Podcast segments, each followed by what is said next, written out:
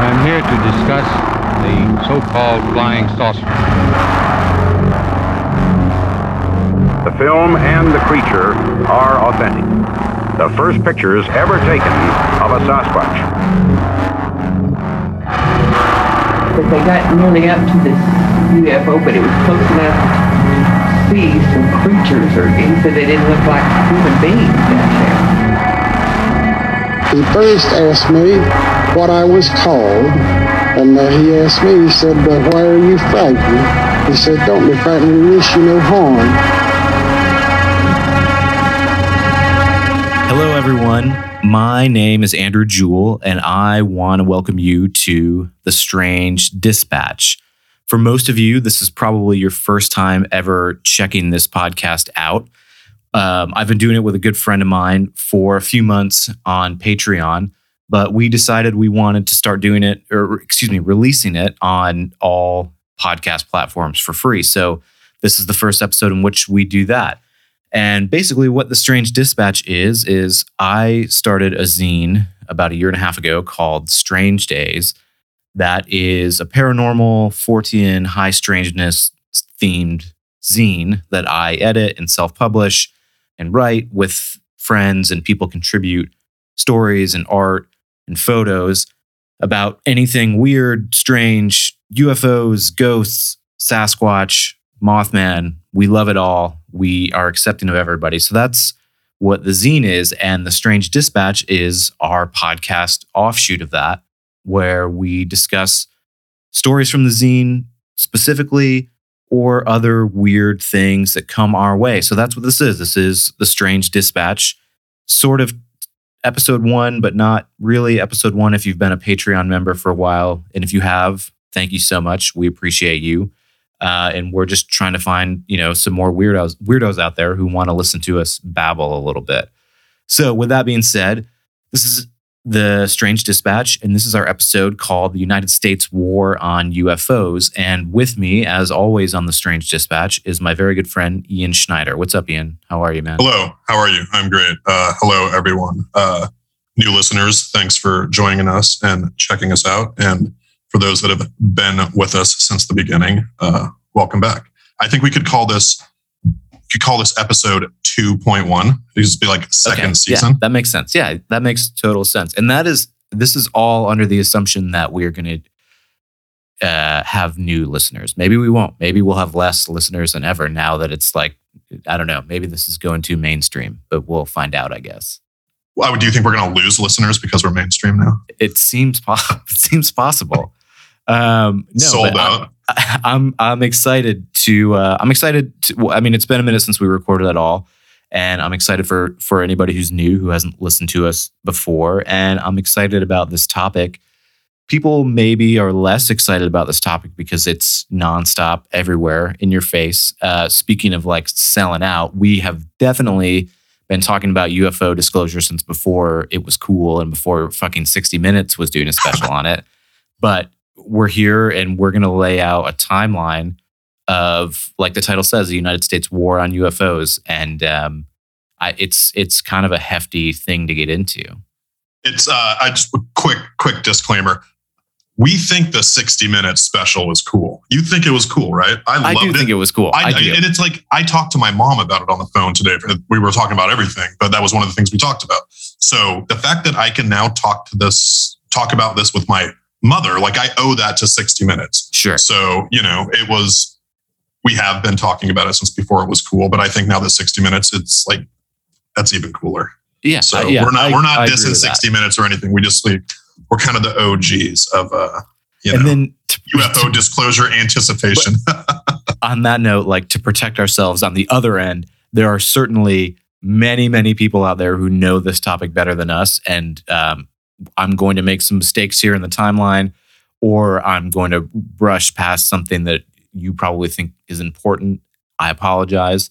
We don't claim to be experts. We're just a couple of dudes who like to talk about UFOs and Sasquatch and whatever else. So that's and the what fact that we're is. not that good at it is what sets us apart. I think. yes, exactly. like we, yeah. I mean, you you can either be really good at it or you can be mediocre at it, and and that's what we've chosen. So I think really what it is is we want to start a conversation and uh, have an open conversation for people that just want to be interested in it. So this is not where you're going to come to get all the hyper specific details and talk about uh, everything that happened yesterday. This is, you know, I think the dispatch in general is just for our kind of community of people that don't have a jumping off point for weird shit. Absolutely. So you can yes. check in with us and you can get into some weird shit without it being intimidating or super, uh, you know, I don't want to bail out on being detail oriented, but we're not like, uh, we're taking it seriously, but we're not too self critical. So this is about like having a fun conversation. First and foremost, this is about talking about weird shit and having fun and getting more into it and learning more. And I think that's a lot of the topics that we choose. I think we choose them based on wanting to know more about them. This is a rhetorical. This needed to happen. And I mean, we've been trying to do this for a minute. You've been very busy. I've been pretty busy on and off. Um, we're a little behind the curve as far as I think when we wanted this dispatch to kind of solidify, but that that's the real world. We're busy, dude. So it's here, it is here we what are. it is. But it you know it it's sort of hasn't it's it's only gained the subject has only gained more or this topic of conversation has only gained more things to talk about in the time that we have wanted to do it and haven't been able to. Literally, we're going to get to this at the very end. Like a new video of a UAP came out this week that is that is only like three months old. So you know uh, it's yeah we're a little behind, but there really isn't a timeline on this thing because we're going to start talking about stuff that happened in 1947 and we're going to end this podcast talking about stuff that happened in April of 2021. So it's an ongoing conversation. Like Ian said, we're here to talk about it and have fun with it and like hopefully make this interesting and palatable in a way that interests you. And we really appreciate you checking it out. I think you nailed it, dude, with like maybe our tagline should be talking about weird shit and having fun or something. I don't know. Someone, some bros probably already have that as their podcast tagline. Yeah. Most likely, Um, but uh, I think anybody that's already listened, I mean, and people get the vibe. And, uh, they get you it. know, if it's your thing, it's your thing. And if you want, you know, you want to be in the mix 100%, um, listen to us and then go listen to the other guys that are, you know, getting fucking paid to do this shit. Andrew and I are not getting paid. We are Exactly. pros. We are professionals. Yes, we did reach that benchmark some time ago. We did, but uh, this is not our full time job. So tell it's my full time job. I'm gonna play it a little fast and loose. You know what I mean? And I think that's why people like listening to us because we, Yeah. you know, it's like it's not not intimidating. I hope so. Yeah. Um, all right, let's jump in and uh, yeah, I, I'm hoping that we're gonna get this all out in one episode. So let's let's get into it and see how it goes. So I've titled this episode "The United States War on UFOs" because, like many things that the United States should embrace or fund or study, they seem to not, and there seems to be a war against at least UFO disclosure. Maybe not. We're obviously not starting. There's ne- there has not been some interplanetary war on UFOs that you haven't heard about. That so hopefully this title didn't mislead you to think that has happened. But the United States seems to have a stigma against UFOs, and we're going to get into it a little bit. Um, but we're going to start. You know, if you, you've probably if you're listening to this, maybe you heard about the report that came out in late June of 2021, just last month for us. We're going to start in the beginning. We're going to roll it way, way back to June 24th, 1947. And if that date is not significant to you, it will be now. On this day, June 24th, 1947, there was a guy named Kenneth Arnold who was a civilian pilot and a, and a salesman. And so he's he literally is a salesman who flies himself around the country to like make to door to door or whatever business to business sales. Dopest antiquated job. Yeah, Look yes. at how cool is that? yeah, I mean the 40s, dude. It, like this, men were really cool back then, apparently. Uh, well, while he was flying his, his private little plane near Mount Rainier in Washington, which is sort of Ian's stomping grounds, he encountered My my homeland. yes. So he, Kenneth Arnold encountered nine unidentified flying objects. Uh, he described the objects as being saucer shaped, um, sort of like two saucers put together. And he claimed that they were traveling at a minimum of 1,200 miles per hour, which obviously in 1947, there should have been nothing in the sky that was traveling that fast. And this was sort of the first um, post World War II sighting in the US that gained nationwide coverage, and it's pretty much accepted that it was the kickoff to the modern era of UFO sightings in the way that they've been in our psyche ever since, pretty much. Even his description of the of, of the objects being saucer shaped led to the press coining the term flying saucer, which everybody's heard at this point. So this was it. This was, you know, before this, there were stories about World War II pilots and seeing Foo Fighters and things like that. We're not going to get into that. This was this was here on our home turf in good old state of Washington. He had this encounter. In July of 1947, two weeks after Kenneth Arnold's encounter in Washington, the Roswell Army Airfield issued a press release stating that they had recovered a flying disc from a ranch in Corona, New Mexico, about 30 miles outside of Roswell, New Mexico, in the desert. The statement was in response to what would become known as the Roswell incident. And obviously, the Roswell incident is something else that cha- forever changed the way we think about and the conversation about UFOs in the United States. And it, it sort of set the precedent for what would happen going forward, not even for, not just for in pop culture, but like what, how the government and the military handles these things. So, in late June or early July of 1947, a ranch foreman named Mac Brazel came across a field of debris on the ranch where he worked. He took care of livestock there. He claimed that the field of debris was like 300 yards wide and nearly a mile long. Huge amount of debris in the middle of the, des- the desert. It was like metal, chunks of metal that he was that he said was strange. It was sort of like soft metal, almost like aluminum foil. Very, very strange. So he sat on it for a couple days, and then around July 6th, he decided to report it to the Roswell sheriff, a guy named George Wilcox. Wilcox is the one who called the RAAF, the Roswell Army Airfield, and they sent out an intelligence officer named Major Jesse Marcel, who visited the ranch to inspect and collect some of the debris. He took he took a, a bunch of it back, and basically uh, organized trucks to come in and clear it out, like truckload by truckload. And it took several days for them to pick up everything that was there because there was so much of it. So after the visit, the they that is when that press release was issued. And numerous news outlets picked it up immediately. The story went national. It was like a big deal because this was, like I said, only two weeks after this Kenneth, Kenneth Arnold thing. And so it was like everybody was talking about, thinking about flying saucers. And this uh, is when uh, the debris and whatever else they found out there, depends on which story you want to buy into. We're going to say that they found something that had crashed out there. The debris in this object that crashed were ordered to be flown to Fort Worth Army Airfield on July 9th in Texas.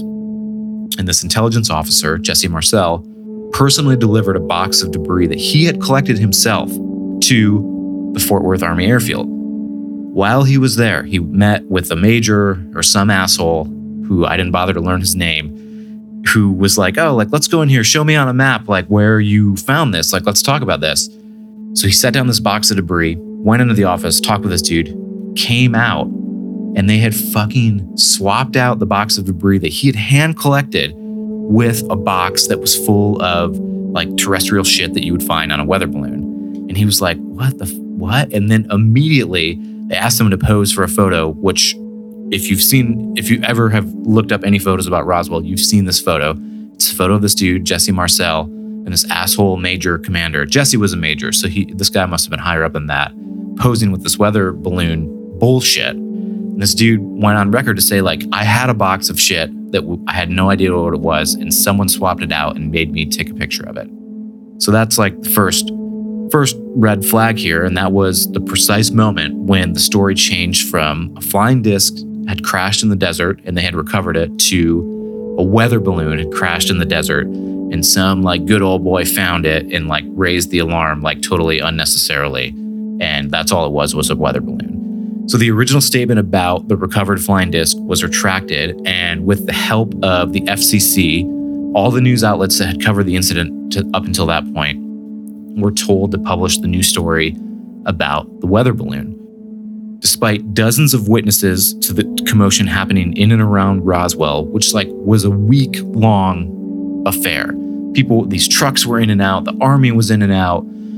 They were like, I mean, there are so many things that we don't have time to get into, but there are many, many other places to go read and listen to things about Roswell. I mean, they called like the local coroner and asked him about child sized coffins and asked him about the embalming process because they needed to. En- it's crazy. It gets nuts.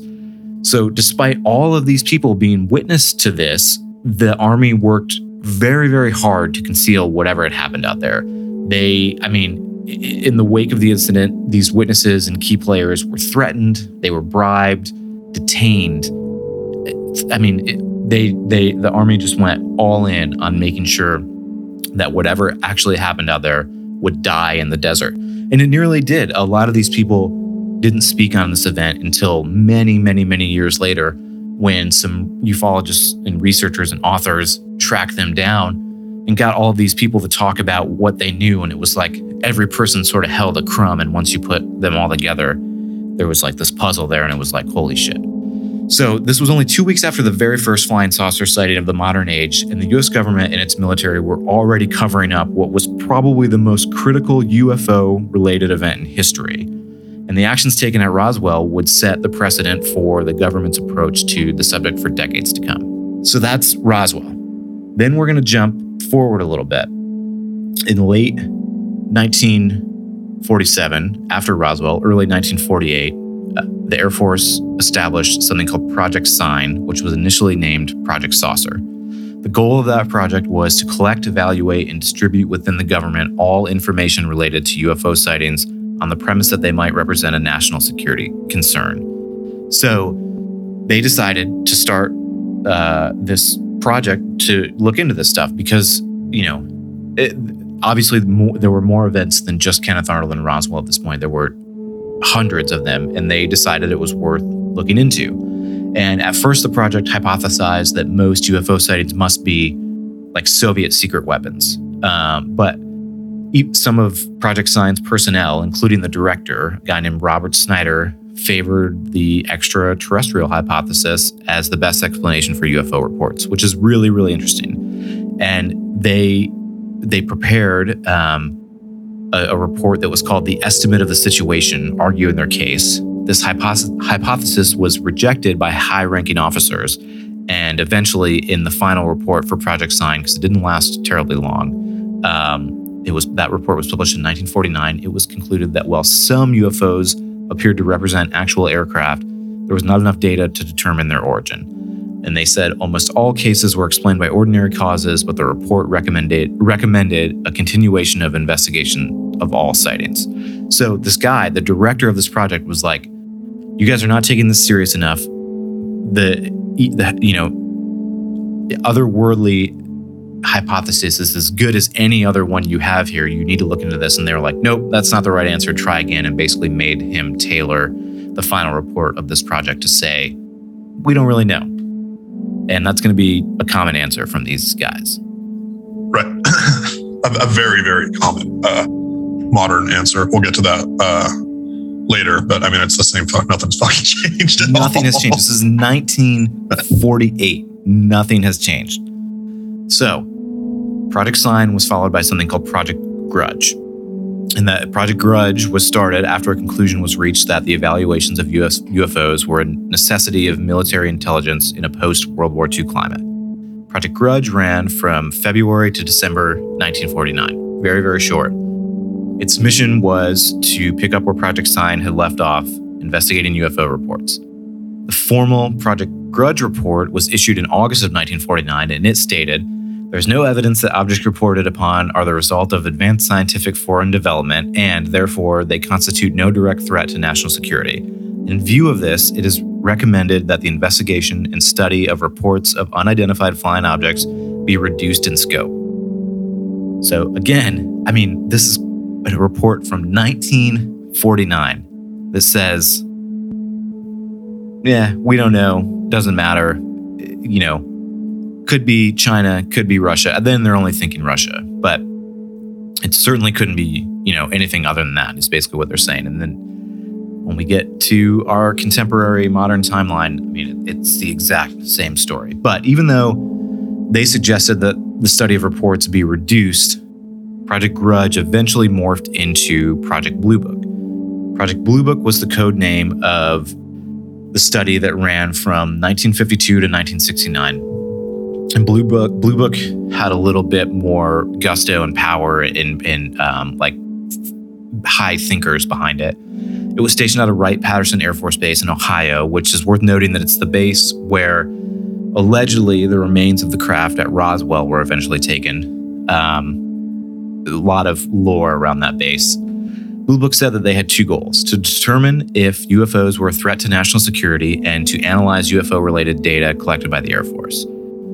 They were tasked with investigating UFOs all over, or UFO reports all over the country, and they were the sort of the first program of the three that had the funds and resources to, to take the subject on seriously. A guy named Dr. J. Allen Hynek, who was an astrophysicist, was recruited as a civilian consultant on Blue Book, and he was pretty high up, and he did it for the majority of the time. He's a very well respected guy in, in the UFO community, ufology community. You've probably heard of him. He said when he joined Blue Book, he was a complete skeptic, didn't believe in UFOs, but by the time Blue Book was over, he'd seen enough evidence to like fully believe in the phenomenon. He also went on record stating that the primary mission of Blue Book was not really to collect and analyze data from a scientific perspective, but instead to debunk all reported encounters and deter civilians from thinking that their experience was legitimate. And they were notorious for this. They would spread disinformation all the time. So they they'd be out on an investigation and they would I mean, they were told, Hynek, even as a civilian, was told, like, you need to debunk this. And if he couldn't debunk it, then someone else would, pretty much. One of the most famous incidents of this was in March of 1966 when there was this huge flap of UFO sightings in southeastern Michigan, which is where I'm from. And there were hundreds of witnesses who reported them over the case of, or over the course of a week. People were seeing these night after night after night. The Air Force finally showed up, and they this is when this is like embarrassing, but this is when they the infamous swamp gas thing that comes out of that fucking movie with Will Smith, where they say it was just swamp gas. They actually said that to hundreds, if not thousands, of people that they didn't see UFOs. They saw some anomaly that was caused by swamp gas. So this is the type of shit that they would do in an attempt to like disinform and discredit hundreds of civilians who saw these things. So in Blue Book ran for a while. In addition to that case in Michigan in 1966, some other notable cases from Blue Book that live in infamy are the Lubbock Lights in Lubbock, Texas, uh, the Flatwoods Monster in West Virginia, which is a great story, and the Washington, D.C. UFO incident of 1952, which it's actually the anniversary of last week.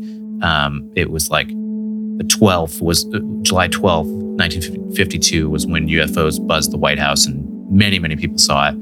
And Blue Book also investigated the Lonnie Zamora UFO incident, which is a very famous case in New Mexico where uh, this police officer said he came upon a craft that was like landed in the middle of the road and there were two beings. Pretty wild stuff. So Blue Book was shut down in 1969. And from then on, the government, the military, the Department of Defense, the Pentagon, all these assholes claimed they were no longer in the business of investigating the UFO phenomenon. Both so Roswell, they, sh- they shut the book just They to, shut it. to clarify that for me. They- it just they- it was it was done. The program was they pulled the plug on it. they were It didn't it that's didn't fizzle out. It didn't. No. Uh, Nope. there wasn't some large event that was. Uh, oh, we really got to hush this up. Let's shut them. They were just like, we're just no longer interested in this. just no longer doing it. And there, there's this whole, there's a, there was a panel called the Robertson Panel that was put together at the end of Project Blue Book, and they put out a report. And that's a whole nother thing we're not getting into today because this, we, we want to keep the timeline going. But the reason I brought up Roswell and Blue Book is because they are perfect examples of how the UF government shows absolutely no hesitation in allowing their version of the story and their version of the information regarding the UFO phenomenon to get out. That's it.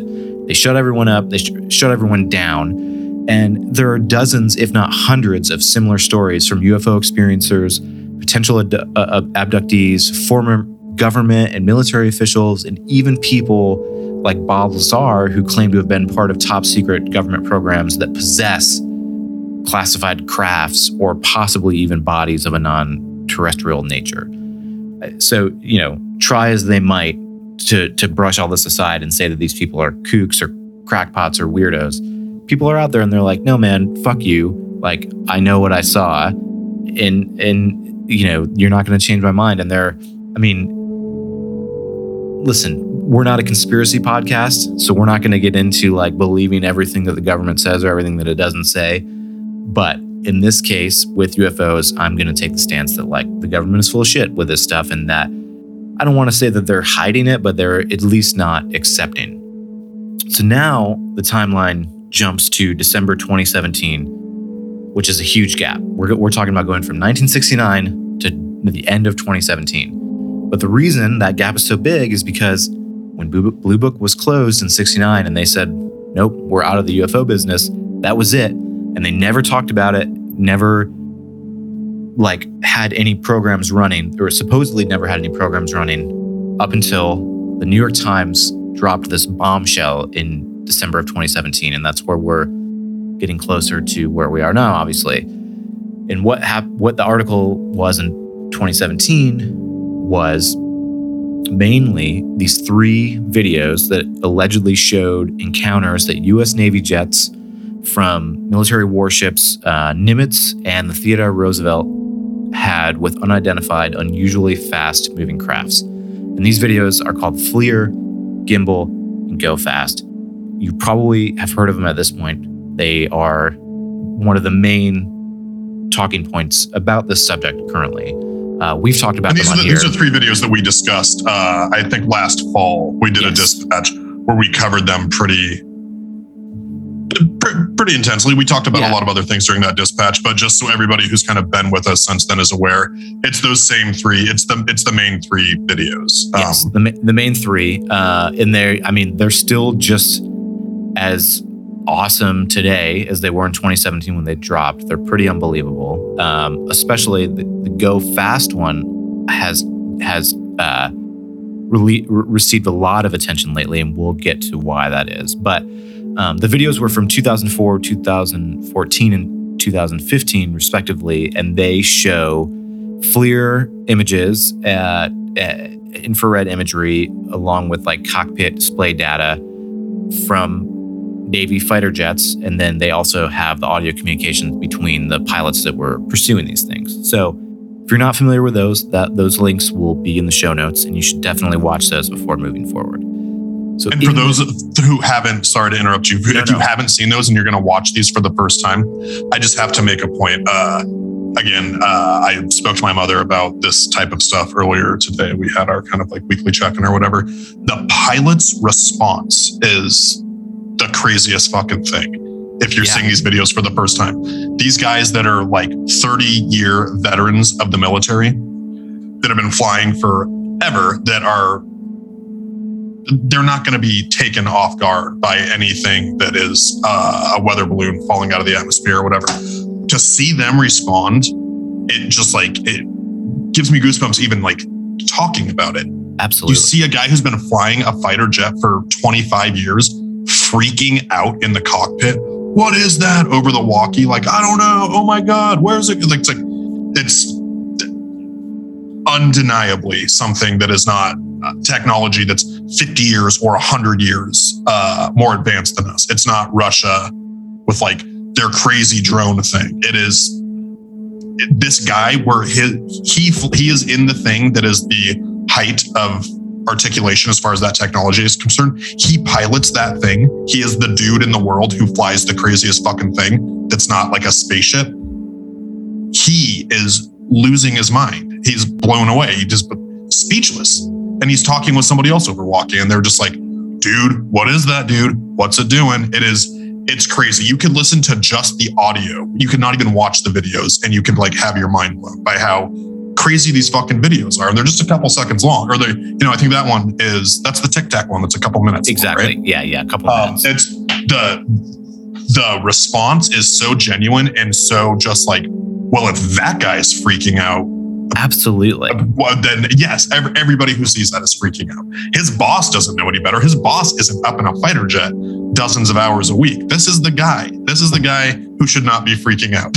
and this this guy you're talking about, and we'll talk about him a little bit more in a few minutes. His name is David Fravor, and this is not just some dude who is a. He's not new at this, as you said. He's been doing this for decades, and that he's he, b he's not just like a grunt pilot. This dude he graduated from top gun naval flight school fucking top gun okay? That image conjures something or that word conjures, uh, conjures an image for everybody okay? And that shit is real. It's called top gun the flight school. And he is the commander of the entire fa-18 squadron on the uss nimitz. He's the commander of the entire fucking squadron on one of our billion dollar warships. This dude is not you know he's not a he he knows shit he knows anything that's identifiable in the sky he can identify He's the king of fighter jet pilots. I Can mean, we just say that? much, I mean, yeah. is there We- any better way to put it? He is No. the absolute top dog, most badass fucking dude that is 100%. like flying a fighter jet. and his story has not wavered and we're going to get into that his story has not wavered and, and he's he's not out there saying these are fucking extraterrestrials this is a flying saucer he's just out there saying this is something that is not us like with Not human, not human. yes correct like not technologies that anybody has so along with these videos the new york times also in december of 2017 disclosed the existence of something called the advanced aerospace threat identification program up until this point uh, you know, that allegedly the, we weren't in the UFO business in when it came to the U.S. military. But New York Times cracked this wide open and said, "Bullshit! You have a program. It's called ATIP, the Advanced Aerospace Threat Identification Program." And basically, they had learned by the time this article came out that ATIP had already been shut down. Uh, it was something that lasted from 2007 to 2012 and it, it was like a budget of like 22 million dollars. Um, so despite the government's you know claims that there was no official UFO investigation since Blue Book, there was here is this program that lasted five years. But when the article came out, it had already been closed. Uh, this program was allegedly, well, not allegedly, excuse me. This program was um, initiated by the then Senate Majority Leader, a guy named Harry Reid, whose name comes up all the time in this because he started this program. He's an advocate for disclosure. He's not trying to keep the stuff secret. He wants people to know what's what we're studying. And when he started it, it was not called ATIP. It was called the Advanced Aerospace Weapons System Applications Program, uh, and it was the the purpose of the program was to study the UAP phenomenon, unexplained aerial phenomenon. Um, and eventually, the name changed to ATIP. But he started this program at the urging of his friend, Nevada billionaire and government contractor Robert Bigelow. That should also ring a bell in your head if you're into weird shit. Robert Bigelow is he's like the fucking cool. Uh, you know, if if if, I, I don't even know how to put this. If like if you know Joe Rogan is like the douchebag talking about UFOs and we're the cool guy, and then like Elon Musk is the douchebag thinking about space. Robert Bigelow is the cool guy thinking about space. Like he's the dude who's not out there like being flagrant about his shit. He funds a lot of aerospace shit. He owned Skinwalker Ranch for a long time. If you know what Skinwalker Ranch is, you know that that's some weird, that you know, really, really weird things happen there. He owned and spent a lot of money studying that. So this dude, he, you know, he's got his finger on the pulse of this stuff, and he urged Harry Reid to start this program, and they did, and they had support from some senators, um, various other senators, and it, like I said, it, the pro- program began in 2007. They got a 22 million dollar budget over the five years of operations. Um, and then in this article, this New York Times article, they also mentioned that these videos were initially provided to the press by a guy named Lou Elizondo, who was the former uh, uh, head of ATIP. And Lou comes up over and over again because he was the head of this program that studies UAPs. And so, you know, he's seen a lot and he knows, he has a general idea, if not an exact idea, of what the government, what cards like the government are holding close to its chest that they won't show us. So these are the people who know. These aren't people on fucking Reddit saying, I think there's a secret program. This is the dude who headed the secret program and he's out here releasing these videos saying, hey, y'all should know that there is some, you know, wild shit going on out there and like no one's holding these people accountable for for providing that information to us. And Elizondo was a he was like an ex special forces guy or something like that. Yes. He had a before his kind of uh leadership role in in the the government. He was like a he was like a boss kind of like Yeah, he he I mean he fight- looks like- fighter guy, mercenary kind of dude or whatever. He definitely looks not yes, a he- mercenary guy, but he was like a special forces guy. So this is another person who had like an honorable military career before he was kind of pulled into whatever this high ranking kind of uh you know super secret government kind of program was he wasn't like some he didn't come from like a science background. He didn't come from a like an office background or like an No, no. administrative He- thing. He was like you know a badass dude who was for whatever reason i think his intellect and just kind of like his if you if you watch him speak it's no wonder. If you look at his kind of track record or whatever you're like why would they choose that guy? And then you look at it you're like oh he's just like a next level person. He's just 100%. really fucking good at everything that he does. And of course that's the guy that you want. Um kind of a perfect guy because he's not like he, you know he has like this kind of uh ground level real world uh approach to things as opposed to being too I don't want to say too scientific. You can't really be too scientific when you're talking about this stuff, but not purely scientific. He, Right. uh, he's he's a little know, bit more open minded than than you might think someone like that would be. and he just knows how to interface with like all different types of people because he's like a ground level dude and he's been around the world and he's seen like conflict and stuff and he understands people. So he's kind of a perfect candidate for for that specific thing that he was doing. Here's what his Wikipedia says, which I should have just quoted and threw in our outline because it's unbelievable. So it says he's the son of his dad, he of uh, Lou Elizondo III. So I guess our guy is the fourth. His dad was a Cuban exile that volunteered for Brigade 2506, a CIA-sponsored group of exiles formed in 1960 to attempt. Uh, sorry, he was a Cuban exile, and he he joined this group uh, of exiles in 1960 that uh, attempted a military overthrow of the Cuban government, which No culminated way. in the Bay of Pigs. So this is this dude's dad. Our dude Lou served in the army for 20. Oh, he went to the University of Miami. He double majored in microbiology and immunology and minored in chemistry. He served in the army for 20 years, running military intelligence operations in Afghanistan, South Africa, and Guantanamo Bay. Regarding his military career, he stated he dealt with quote unquote a lot of soft stuff like coups, black market terrorism, violent drug cartels, all that kind of stuff. Uh, so he like yeah, this Like I is- said, he's like a next level type of dude. Yes, very, Um, very legit.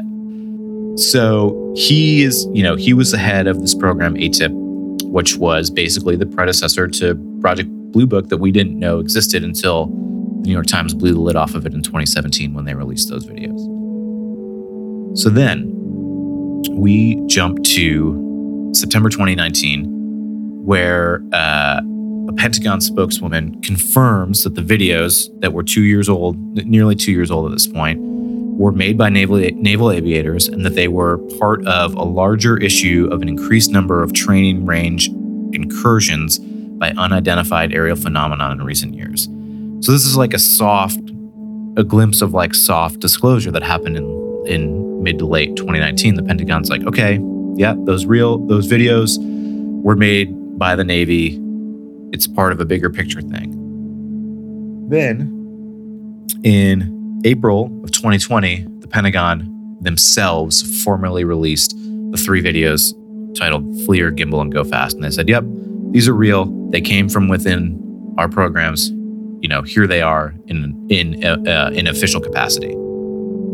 Then fast forward to July 2020, last year, and this is when things start to get, you know, heated up in in the world of ufology, especially in mainstream circles, because this is when the New York Times ran another article with a headline that read, "No longer in the shadows, the Pentagon's UFO unit will make some pi- uh, some findings public." So, despite statements that this is a quote from the article, despite Pentagon statements that it disbanded a once covert program to investigate unidentified flying objects, the effort remains underway. Renamed and tucked inside the Office of Naval Intelligence, where officials continue to study mystifying encounters between military pilots and UAPs. This program, known as the Unidentified Aerial Phenomenon Task Force, was the successor to ATIP. And so, again, again and again and again, the government says, nope, we're out of the business. Project Blue Book closed, we're done. New York Times says, you're not done. You have this thing called ATIP. Oh, yeah, we did have that. Oh, That well, well, well, that. And it's like, well, what? Just, just That was over five Oh. years ago. Then there's now the New York Times is like, no, fuck you. It's still going. Uh, and it turns out the program was officially approved uh, after this. Like once the lid was blown out, uh, blown off, the Pentagon was like, okay, fine. Like will make it legit. It was officially approved last year in August of 2020. And they stated that the mission of the task force is to detect, analyze, and catalog UAPs that could potentially pose a threat to U.S. national security. It's the same thing. It's the same, uh, uh, you know, um, mission statement as Project Blue Book, Project Grudge, and Project Sign. Like, okay, let's think about this for a minute. Do you really? So this is 2020, and before that, uh, Blue Book was was disbanded in 1969. So that was a 51 year gap. But the first uh, Air Force program where they were studying this studying this phenomenon was, was right after Roswell in 1947. 1947 to 2020 is 73 years. And we know of at least, in that 73 years, we know of at least five different programs that the US Air Force has had to study this phenomenon with, you know, pretty much not, not an unlimited budget, but the budget backed by the US military. Is there any fucking way that they don't have real hard answers and hard evidence? I mean, even if there's something that they don't understand, they 100% have something, and we don't need to gloss over all of the other stories and points where it's like, yeah, they have something physical. Like we've talked about this previously on the show. Right. Um, anybody who's listening for the first time, you know, there is not like an astounding level of dispatches. I think what do we have, like seven or eight Yeah. back ones. So just like go through, you know, familiarize yourself if this is something that you're into. But we've definitely talked about a lot of this stuff previously, and it's like, yeah, 100 fucking percent. They have some. They have something. There's something. Uh, if it's a piece of metal, if it's uh, a weird battery or whatever the fuck, like they they have something. Um, they're not going to share that with us. They're not going to share. They don't know with what us, but They don't know what the fuck it is. That's why they're not going to share it with us. Not because they want to keep it to themselves, because they don't they don't know what it is. And if they share it with us, they're sharing it with Russia, they're sharing it with China, and it just of course they're not going to. I mean, I didn't what did what did you expect when this whole thing no, started no, to kind I- of like resurface in the no, past couple years? You no, know there's I not agree. the president's not going to come on and be like, "Well, we have we found this Roswell and then this was found in, you know, Washington D.C. during this fucking crazy shit." Like it's they're not they're never going to show us that. Um I don't disagree with that, but I but my thing is is like this is the United States fucking military, the biggest swinging dick in the world, unfortunately. Like there's no way that they have put time and effort into something for 73 years and come up empty-handed. I just don't buy that. It's completely I, I, that just I don't think that's possible whatsoever.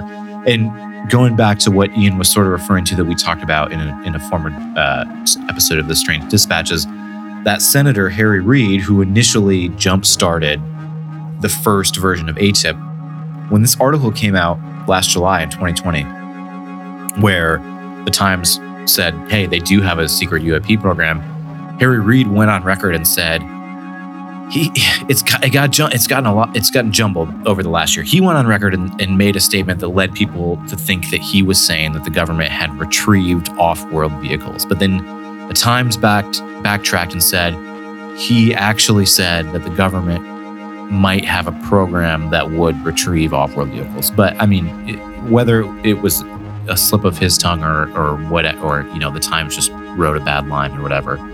I just don't buy that the US military has had five different programs over 73 years, millions, if not billions of dollars invested into this thing, and they don't have anything. Like, I'm not saying they, they I, I do believe that they don't have the answers because I don't think the answers are attainable in a way that government officials think. Uh, I think the answers go beyond like things that can be written about in uh, classified reports, but I think they must possess some hard evidence. They fucking have to. I mean, if if these pilots are seeing this as often as they say they are, and we're going to get into that a little bit more in a second, they must have something. I agree. Uh, what do you think it is that they have? Though? I think it's like, I mean, what do you think it's something that they literally cannot fucking explain what it is? Not that they're going to I try mean- to explain it to us, but to themselves. Do you think it's a piece of metal? Do you think it's like a energy source? Like what? I think I.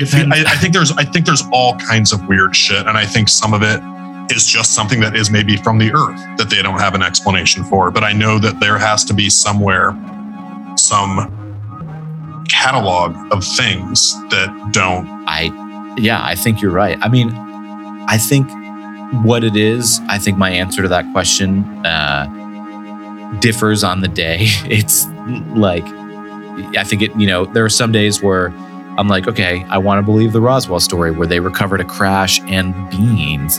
There are some days where I'm like, okay, I want to believe Bob Lazar's story. Bob Lazar, if you don't know he, who he what is, he's a guy who he was like a famous Area 51 whistleblower that like revealed to the public that the UFO that the government possesses UFOs and that he worked for a program that was trying to reverse engineer them. And he there I don't know where I ultimately stand on that dude and, and we don't have enough time to probably do that story justice.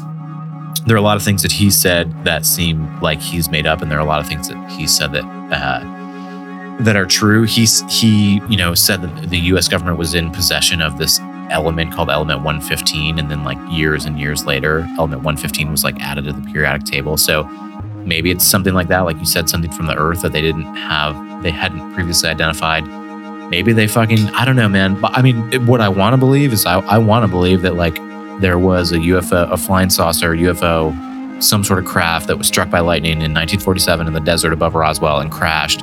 And they have a fucking craft and like dead bodies from three things that were piloting that. That's what I want to believe. But what I actually believe, I don't know. I don't know what it is, but I, I, I mean, I just can't swallow the idea that they've been investigating this for 73 years and feeding us the same bullshit for 73 years and we're going to get more into that bullshit that they are continuing continuing to feed us. The, but there must be something out there somewhere. I I like that you're saying like what you know what you want it to be, and now what, especially with these three videos, it's like what I thought since you know I was like a 12 year old kid watching the X Files, going through all that stuff, letting my imagination run wild. What could it be? What do I want it to be? looking at these videos as kind of like everything else put it out of your head little green men flying saucers all that shit this is what you have in front of you and like what is this um it doesn't seem like something that like there's little dudes flying around inside it doesn't look like something that has a door that's going to open or right. landing gear that's going to come out it just doesn't seem like that at all, as much as I kind of want that to be what it is. Exactly. We can talk more about what we think it is, um, maybe towards the end of the episode, and what like we want it to be or whatever. But it just doesn't seem like it's anything like that. It just seems like seems like drones from it, it, a different type of technology that like we we couldn't possibly harness on Earth anytime in the next like foreseeable future. And I mean like 500 years, thousand years. I don't know anything about like technology and like what they're developing or whatever. But when you have a fucking like high ranking Air Force pilot losing his mind because he can't understand something, that's not something that's 100 years down the road or 20 years down the road. Right. That's, uh, you know, like, like we said before, we said this on previous episodes too. It's like that's, that's from somewhere else. Uh, again, what that somewhere else is, we can get into that later. But that, I don't think it's like men Exactly. I don't think it's little people, and I don't. I don't think they have like bodies or anything. I just really don't. I think they have weird scraps of things that they can't explain, and that's probably like the best case scenario. I think uh, you're probably right. I think that is the most likely scenario, and and it is, yeah, it, it is completely different than what you you know growing exactly what we said watching the X Files, growing up with this shit in pop culture. It's completely different, and but now we'll get into this on future episodes. Not that's not to say that those little green men aren't out there. I just don't think that that's what this is. Uh, yeah, we and we're we're really looking at. I mean, we haven't really talked about like the uh, the document and all that, but we're talking right, about right. a very specific. We're talking about a uh, what is it? It's like a 15 year period. So we're not exactly. talking about Andrew introduced Roswell just as kind of like a character reference as to how the United States has consistently um, you know, responded to these types of things. But we're not talking about as with as this conversation evolves. We're not talking about Roswell. We're not talking about Project Blue Book. Those were just references to see like you know this is how since the get-go they've kind of responded to this type of stuff but what we're going to be discussing today for like the meat of this conversation is really 15 17 years 2004 to 2021 that's right. 15, 15 16 years um, and when and those three videos and all the other videos i guess there's a lot of incidents that don't have videos i think there was like a close to 200, and only one of them they were like, well, it was definitely a weather balloon. So there's Right, right. damn near 200 events. Yeah. Some of them, you know, lucky enough to have videos or pictures or whatever. Um, Well- you know, before we get before we get further into that, let's let's let let's get the timeline uh, up, up Yeah. to speed. Okay, so So we're basically We're getting there. Go We're getting close. So we are. left off talking about July 2020 last year when the Pentagon acknowledged acknowledges or acknowledged, excuse me, um, the unidentified area phenomenon task force, which was you know the, the successor to ATIP. So then, last December, shortly before Christmas, December 2020, this deadline was set. And if you haven't come across this yet, this was basically when Congress passed a coronavirus relief slash stimulus package last year. That was the main focus of this bill. But as bills go, a lot of other bullshit got snuck onto it. Not snuck onto it, but got like thrown into this thing.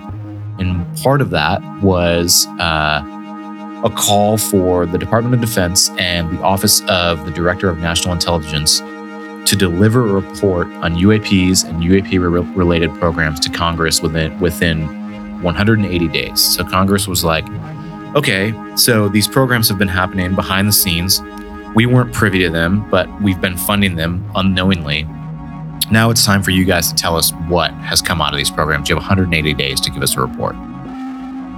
So what, what That- was the what, what does that have to do with the fucking coronavirus? By the Nothing. way, Has nothing to do with the- that. nothing. All it's almost that- like when you go to a restaurant and they're like, "Oh yeah, we're actually not serving that cocktail." You know, it's like a coronavirus. It's like or some completely arbitrary. You know, right. like a certain rental house says you can't keep your fucking cart there anymore, and they're like, you know, yeah. coronavirus. Like, what the fuck does that have to do with it? Like, nothing to do with I- it, dude. yeah, All- I love that they like snuck it in and like They also motherfuckers tell us about this shit. yeah. Um, it's That's- cool that they did that, but it's just I, I'm not missing something, right? It No, has no, no, zero you're to not. do with anything. It has nothing it's to do with just anything. this like it's almost kind of like an asshole power move.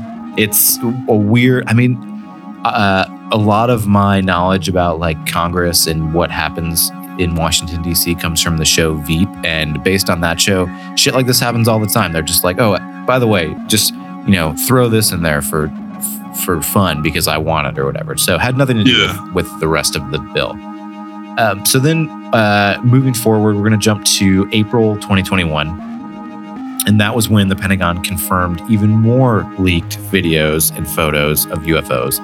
I, I jump back and forth between calling them UFOs and UAPs, by the way. UFO is obviously the more romantic thing and the word that we grew up with, but now in official capacities, or you know, they call them UAPs because it doesn't quite conjure up the same uh, connotations that UFOs do. So So Andrew bounces back and forth. I will only ever call them UFOs. I appreciate that. I'm glad. I'm I'm very glad. Uh, I maybe I, sh- I should start being more aware of it. Yeah, no, you go with Um, your gut, man. They're all fucking UFOs to me.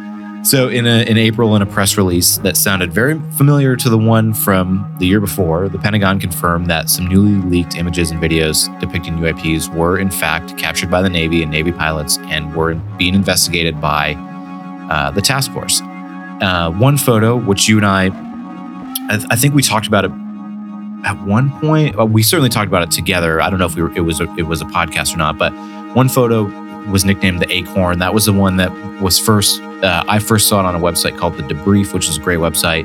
They released this photo taken from uh, the rear seat of an FA 18 fighter jet uh, by the rear seat weapons officer, and and we'll link to it. And it's like uh, these they're fucking pretty high up, uh, pretty high altitude in this fighter jet, and there's this sort of acorn shaped object um, in the distance they take a photo of. There were also two other images captured at this time from the same cell phone. Um, one of them looks more like a blimp, and the other one is sort of anomalous. Uh, those photos, people have said like that they were probably some sort of weather apparatuses. Again, fucking 73 years later, you know, from Roswell, and we're still using like the same. We're, still so crazy how the the fucking same- all this technology involved, but the weather balloons still look exactly the same, and they have the same fucking issues. They just fall out of the fucking sky like eight thousand miles an hour. It's So so, weird. insane.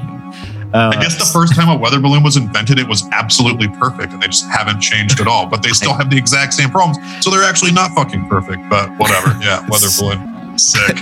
and then also confirmed to be authentic were these two videos published by uh, that were like sort of uh, you whistleblown by this documentary filmmaker named Jeremy Corbell, and he posted them in April. And one of them is this night vision video um, that shows a.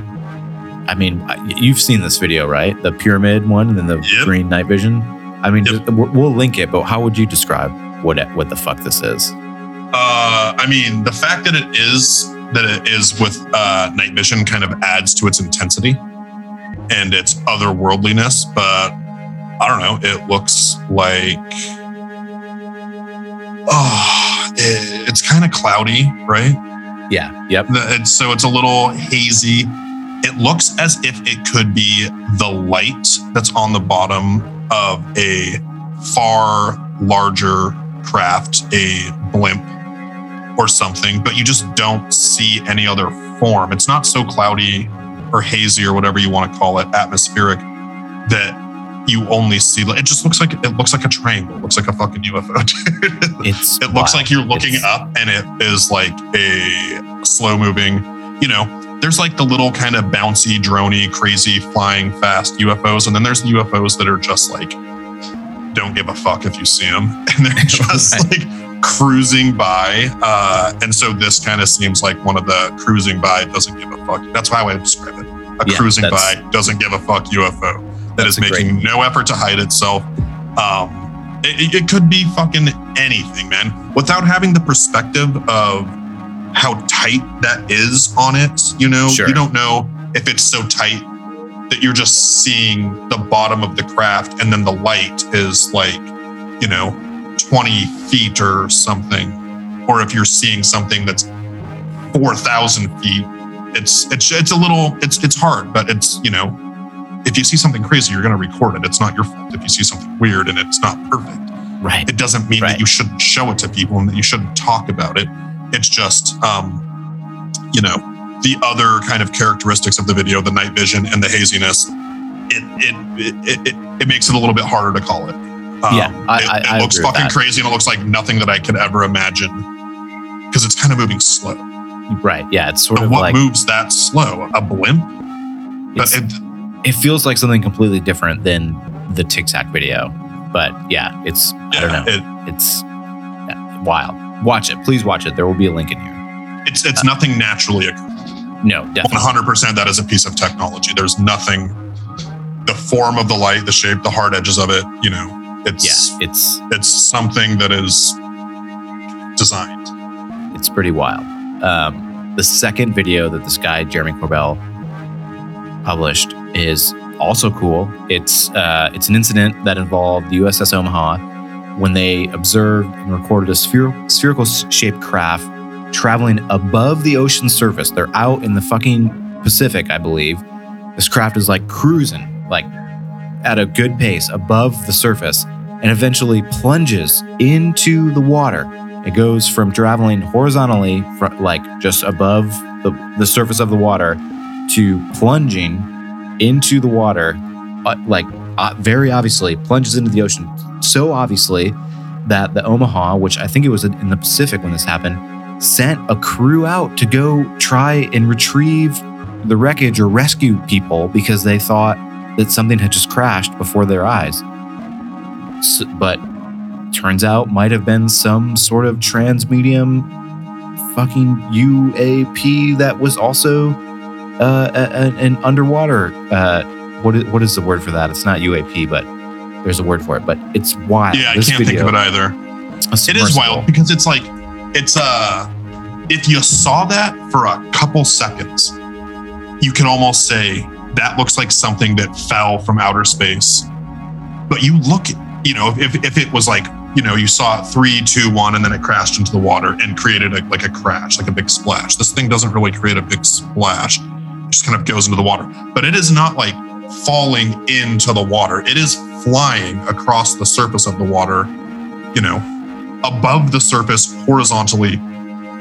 I mean, it, it's going so fast. It's got to, I mean, I know I'm going to sound stupid. It's got to be going a thousand miles an hour, dude. It looks like It is so fast. And then it just kind of like beep, disappears. like floops in. Um, It's like it's like when when a high diver like fucking comes flying down off a high dive and then they make the tiniest splash. It's like that. Maybe it's like Interstellar Olympics, and we're just watching like they're fucking, you know, Maybe. they're showing off like how how sweet they can dive into water. USO is what we were thinking of. Unidentified submerged object. is Sure. USO. Yes. Yes. Uh, This- but this is- again, that's like that's that's a piece of technology. That's not something. It's not like light refracting. It's not um, something that fell from somewhere. No way. Uh, it is going so fast, and it is. I mean, it's cruising. It is. Uh, it, it's controlled maneuvers, and then it just boop, it's gone. And this isn't something completely unique to this incident. There are other videos. There's this one, uh, this in Puerto Rico of of a transmedium object that's flying, goes into the water, comes out, and goes in again. This is this is another aspect of this phenomenon that that is ha, has been well documented. So it's pretty wild. And this was part of another group of videos and photos that the Pentagon confirmed came from them, and they were legit. They were authentic they don't use the word legit, obviously, but they said that they were authentic. So this is like, I mean, the story is just getting better and better because, you know, people are leaking these videos, they're whistleblowing, and like the Pentagon can only continue to deny this stuff so much when that's happening. So then that, that happened in April. That stuff was confirmed authentic. Then in May 2021, this is when, uh, you know, your mom and your grandfather start talking about UFOs because 60 Minutes runs a special about UAPs. Um, this is a time when UAPs were sort of at the forefront of everybody's mind, inclu- including the mainstream media. And CBS decided to jump on board and run a special on 60 Minutes about the regularity of UAPs in U.S. airspace. And they Anybody who hasn't seen this, it is awesome. You have to watch it. If you're listening to this and you haven't seen it already, I would almost say pause, definitely, yeah, go we'll watch link- it on we'll YouTube. It's it. about thir- 13 to 15 minutes. It is incredible that a mainstream media outlet as universally respected as 60 Minutes uh, is straight up patiently talking to these people about like UFOs. It's unbelievable. It warms my heart. it's great. It's really well done. They talk to all of the biggest players in this. It- they talk to Lou Elizondo. Uh, his interview is interesting. He he goes on record saying that you know the mission of AATIP when he was in charge of it was simple and it was to collect and analyze information involving anomalous aerial vehicles. Um, and he talks about how it was sort of buried away in the Pentagon and it was part of a $22 million program sponsored by Harry Reid, as we said. And when he took it over in 2010, he focused on the national security implica- implications of the, the unidentified aerial phenomenon, uh, specifically encounters documented by U.S. service members. He here's here's a quote from that interview that I thought was pretty interesting. That Lou Elizondo says. He says, "Imagine a technology that can do six to 700 G forces, that can fly at 13,000 miles an hour, that can evade radar, and that can fly through air and water and possibly space. And oh, by the way, has no obvious signs of propulsion, no wings, no control surfaces, and yet can devi- defy the natural effects of Earth's gravity. That's precisely what we're seeing. Think about that for a minute. This is the guy who we said had a 20, 20 year long career in the Army, who said that he dealt with some soft shit like coups and like black op or uh, black market weapons trading and, and uh, drug cartels. This dude is talking about something very interesting that I only thought of now. He says these are objects that can fly at 13,000 miles an hour. Kenneth Arnold, the guy we started this timeline with in 1947, said the objects that he saw were flying at at least 12,000 miles an hour. So that's pretty, that's pretty, I don't know, that seems interesting to me that they both, you know, clocked it in at that. But this It's a lot faster than a thousand miles an hour, so it shows what I. it's fucking yes. I wouldn't have known either, dude. Uh, but he's saying that they're seeing these things that can absolutely not be explained by anything terrestrial. These things don't have any any uh, technologies that we are even semi familiar with, and they seem to defy the natural effects of the Earth's gravity. So he talks about all those crazy things he did as the soft shit. Clearly, he's insinuating that this is the hard shit. I would think Uh. so. I mean, it, I that's how I think of it. It's so and, okay, and that's just one interview. I, am not. gonna- I'm to keep moving forward because there's more to talk about here. That's just one interview from from uh, 60 Minutes. They they also interview David Fravor, the guy from the Tic Tac video, and as we it, uh, talked about, or as I mentioned, David Fravor was a graduate of Top Gun Naval Flight School, commander of the FA-18 squadron of the USS Nimitz, and he d- gives an interview with Lieutenant Alex Dietrich, and she had never publicly spoken about this experience um, that they had back in 2004 when they pursued this Tic Tac shaped UF, U- uh, you know, UAP, which is what you know one of the videos that we talked about. The Times leaked in 2017. So here's a, you know some some bits that I pulled from 60 Minutes about their encounter at, at, you know in the interview that they give. From 60 minutes they said it was november 20 or excuse me it was november 2004 uss nimitz carrier strike group was training about 100 miles southwest of san diego so they're in the pacific. For a week the advanced new radar on a nearby ship the uss princeton had detected what operators called multiple anomalous aerial vehicles. They over the horizon descending 80000 feet, feet in less than a second. They have this on radar. These things are going they're dropping 80,000 feet in less than a second. I mean, think about how long it takes you when you're on fucking Delta Airlines to get up to cruising altitude. So they'll let you take your seatbelt off to take a pee. It takes a while. These guys are dropping 80,000. And that, what do we, what do you cruise at? 20,000 feet, right? Is that what? Uh, I think it's like 30, 30,000 feet.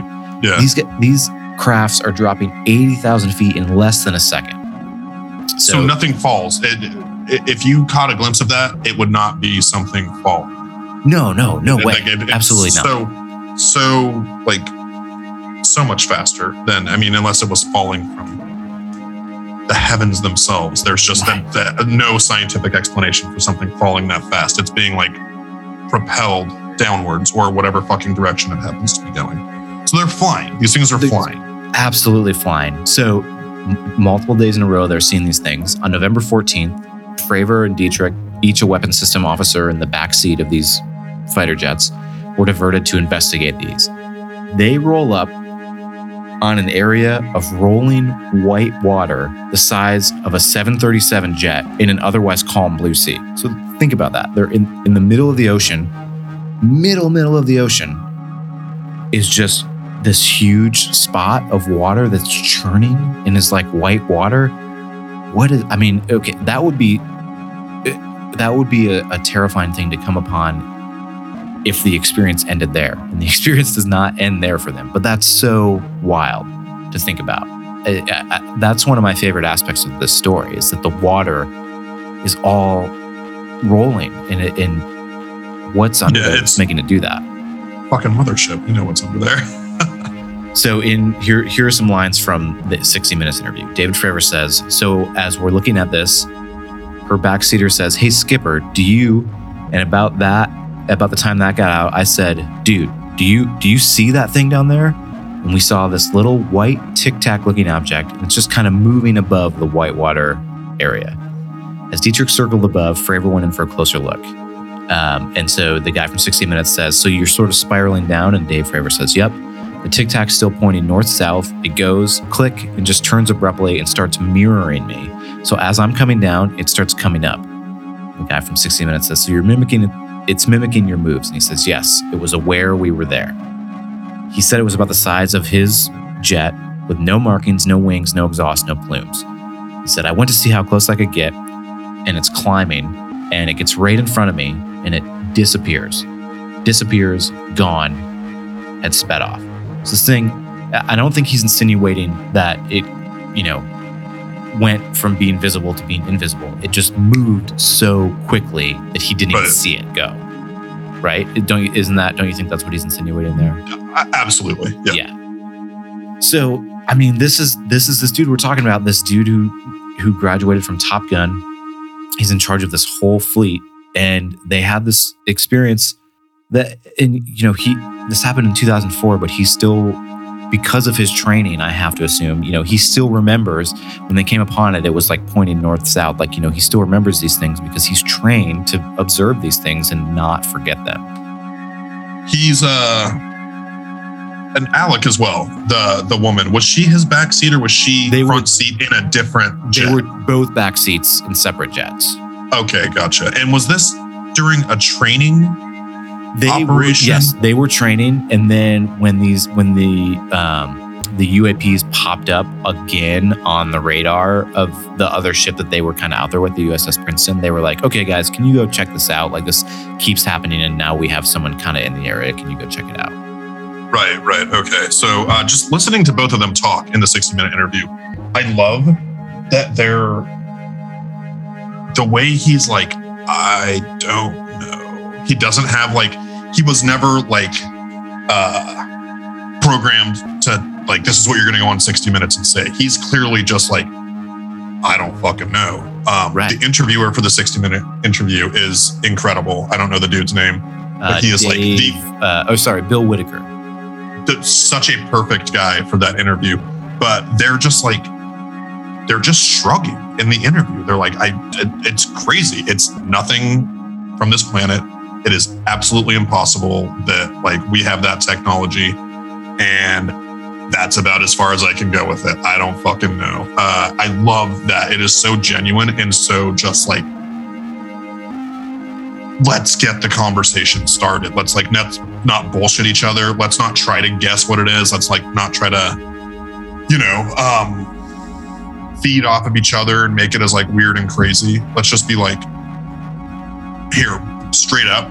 Here's something in front of us. We don't know what it is. That's like the first step. We all have to be on the same page. Can't offer an explanation. We don't have an explanation. It has to be a communal group agreement that we just don't know because we can't like move forward unless we all agree that like we're starting from the same place. And I love that he and Alex as well, she has the same. It's like, I think she even said, she's like, had I seen that by myself, I don't know that I would have said anything because it is such a crazy thing to say. Uh, and I loved that it like that that interview. It wasn't sensationalized at all. It wasn't no, like it wasn't. uh, you know he he's gonna lay it all out for us. Like he's it's just like just a patient. Like what do you think? I'll tell you what I think. I I don't fucking know. Yeah, he's Uh, sort of like I've said it's it perfect. before. It's- It's the it's the most genuine and kind of realistic. Um, but yeah, so I mean we're we're kind of caught up on the timeline now, right? I mean the, Almo- the, almost, the- yeah. we've got the we've got the document coming up, and that's nearly there. That yes, there was Right. one other part I wanted to mention from the 60 minutes thing that I thought was cool, and I sort of threw in here last minute. So this, you know, this the 60 minute special in the interview like only intensified the excitement and the anticipation in the UFO community about the alleged disclosure that was coming. Because don't forget, this timeline, this 180 timeline, is still looming on the horizon. It's coming in mid June. Um, so at this But point, this you know- interview took place about a month before exactly, yes, the deadline, correct? a month, Okay. a month before. Yep. And at this point, you know, multiple videos have been leaked and confirmed. It's said to be authentic. And now to hear these pilots talk firsthand about their experience, it only adds to the story. And in another interview in that special that was before the interview with David Fravor and, and Alex Dietrich, uh, they interview um, another guy, another Navy pilot, uh, former Navy pilot named Lieutenant Ryan Graves. This guy says he was stationed on the East Coast, and he said these objects are seen daily on the East Coast. He said every day, every day for a couple of years. Every day he's saying these encounters are happening. Like maybe not the same as the Tic Tac. Maybe they're not uh, actually getting this thing to uh, recognize their presence and engage with them. Like maybe it's not mirroring their images. Maybe they're not seeing you know white water churning. But he's saying that they're seeing things out there every single day, which is wild. I mean, it, you have to have a they, they the the fact that these you know the, the Tic Tac videos from 2004 and we're only just now giving this not saying not giving it a platform but like this conversation is way overdue it seems like based on the experiences of these pilots it's overdue, but it's all it's also kind of perfect timing because you have, uh, you know, how am I trying to say this? If the video was like presented the day after, I think letting it snowball and letting it kind of like resonate and collect, and then kind of dealing with it all at once is almost like a like a curated way to kind of start the conversation with the public, as opposed to hey man this thing happened to you two weeks ago. Go on to uh 60 minutes and talk about it. Right you know what i mean? does that make yeah, sense? no it does it, make it sense. seems it like does. gaining gaining momentum and just kind of like having it all uh just just ha- having more than one thing and having like uh, trends and seeing trends. It just makes it so much easier for people that are maybe not like you and I, um, people that might dismiss it if it was just one little instance of one crazy thing. Sure. So it's, it's definitely uh, it's the right time, I think. I don't know if I would say that it's over. I mean, it's, it's overdue in the sense that it's been overdue since fucking like 1947. Right. Uh, right. But uh, you know, if we're not going to have that, I think dealing with it in chunks and organizing it a little bit and like containing it to like this is what these certain like military people are reporting. These are the trends that we're seeing. Um, and even in the uh, the unclassified document that was just released, they have you know there's like a system of checks and balances and protocols and shit that they have to even like approaching how they're reporting on this stuff. So there is some uh, something positive in the fact that we've waited until kind of I guess everybody had their shit together and went on the same page. Not that we're there yet, but it's like where I feel like we're starting to be there, and it just I don't know. For me, dude, it really it feels like the right time. If it was 20 years ago, I don't I don't I, I don't I, I think it would have been it would have come and gone in a different way. And I think now it's like it's kind of here to stay. So now we're up to June 25th, 2021, and it's fucking here. The deadline is here. 180 days has run out. And to the excitement of both normies and nerds alike, alike a nine page report was released. And I mean, we texted on this day, shared the report with each other, talked about it a little bit, but I mean, here's here's a brief breakdown of what this report is, and then you and I will talk about what we think about it. But the Pentagon's task force task force's preliminary assessment is based on the review of 144 UAP reports, UFO reports, involving operation, observations made by military aviators between 2004 and 2021, but mostly from 2019 and 2020. So 144 reports between 20, 2004 2021. Of the 144 reports that were looked at, the task force could only determine a definitive, definitive explanation for one, and they said it was a deflated balloon. The other 143 remain unexplained. In 18 events of the 144, witnesses reported unusual UAP movement patterns or flight characteristics, potentially demonstrating advanced, as of yet unknown, technological capabilities. Per the report, the u- unusual behavior included UAPs which appeared to remain stationary in winds aloft, move against the wind, maneuver abruptly, or move at considerable speed without discernible means of propulsion. So this is exactly what Lou Elizondo and David Fravor talking about, and exactly what we see in these videos that we are able to see. The report also notes that in a small number of cases, military aircraft systems pos- processed radio frequency energy associated with the UAP. So they're giving off RF signals, they're which shouldn't be a surprise. These crafts are giving off, you know, RF signals. Um, in 11 instances, the uh, a- U.S. aviators reported dangerous near misses with UA- UAPs. We don't have any more information about that. Um, but the reports uh, listed, or the report listed five possible explanations for all of these encounters, and they are airborne clutter, which includes birds, balloons, drones, airborne debris. Natural atmospheric phenomenon, which is ice crystals, moisture, thermal fluctuations that may register on some infrared and radar systems. Okay, cool, that makes sense. Uh, U.S. developed technology, which would be classified technology developed by the U.S. or its industry partners, privatized, you know, uh, outsourced things, technologies. That's definitely got to account for some of these, I would think. Maybe not the specific 144, but some of them overall in, in, in our country. Um, the fourth possible explanation is technology developed by foreign adversaries, namely Russia and China, or other government or non government entities. But my problem with this, uh, with this being a catch all that it might be Russia or China, is that if it were Russia or China, that's the US military admitting that these other countries are light years ahead of us with their shit. Yeah, and it just doesn't seem like that's something that they would go on record as. I mean, let's just say, hey, that's fucking crazy to admit that to the public. And let's say that like Russia has something that they're so impressed with that they're like, what the fuck is that? They're not going to admit that to China or vice Right. versa. If it was China, they're not going to let Russia know that they also don't have that. Because Right. like the way the that shit works is that you uh you don't lay your cards out in public. Like No. you fucking don't. You you just don't. That's not that, that's not how that's not how that game's played. Not not in the slightest. I, yeah. so I- it's almost as if they're putting it in there to be like, hey, that's like the really that's like the one shady thing that I thought. It's like, okay, they're putting this in for idiots. Be like, oh well, Right. then they could always go back and they're like, they, they're never gonna.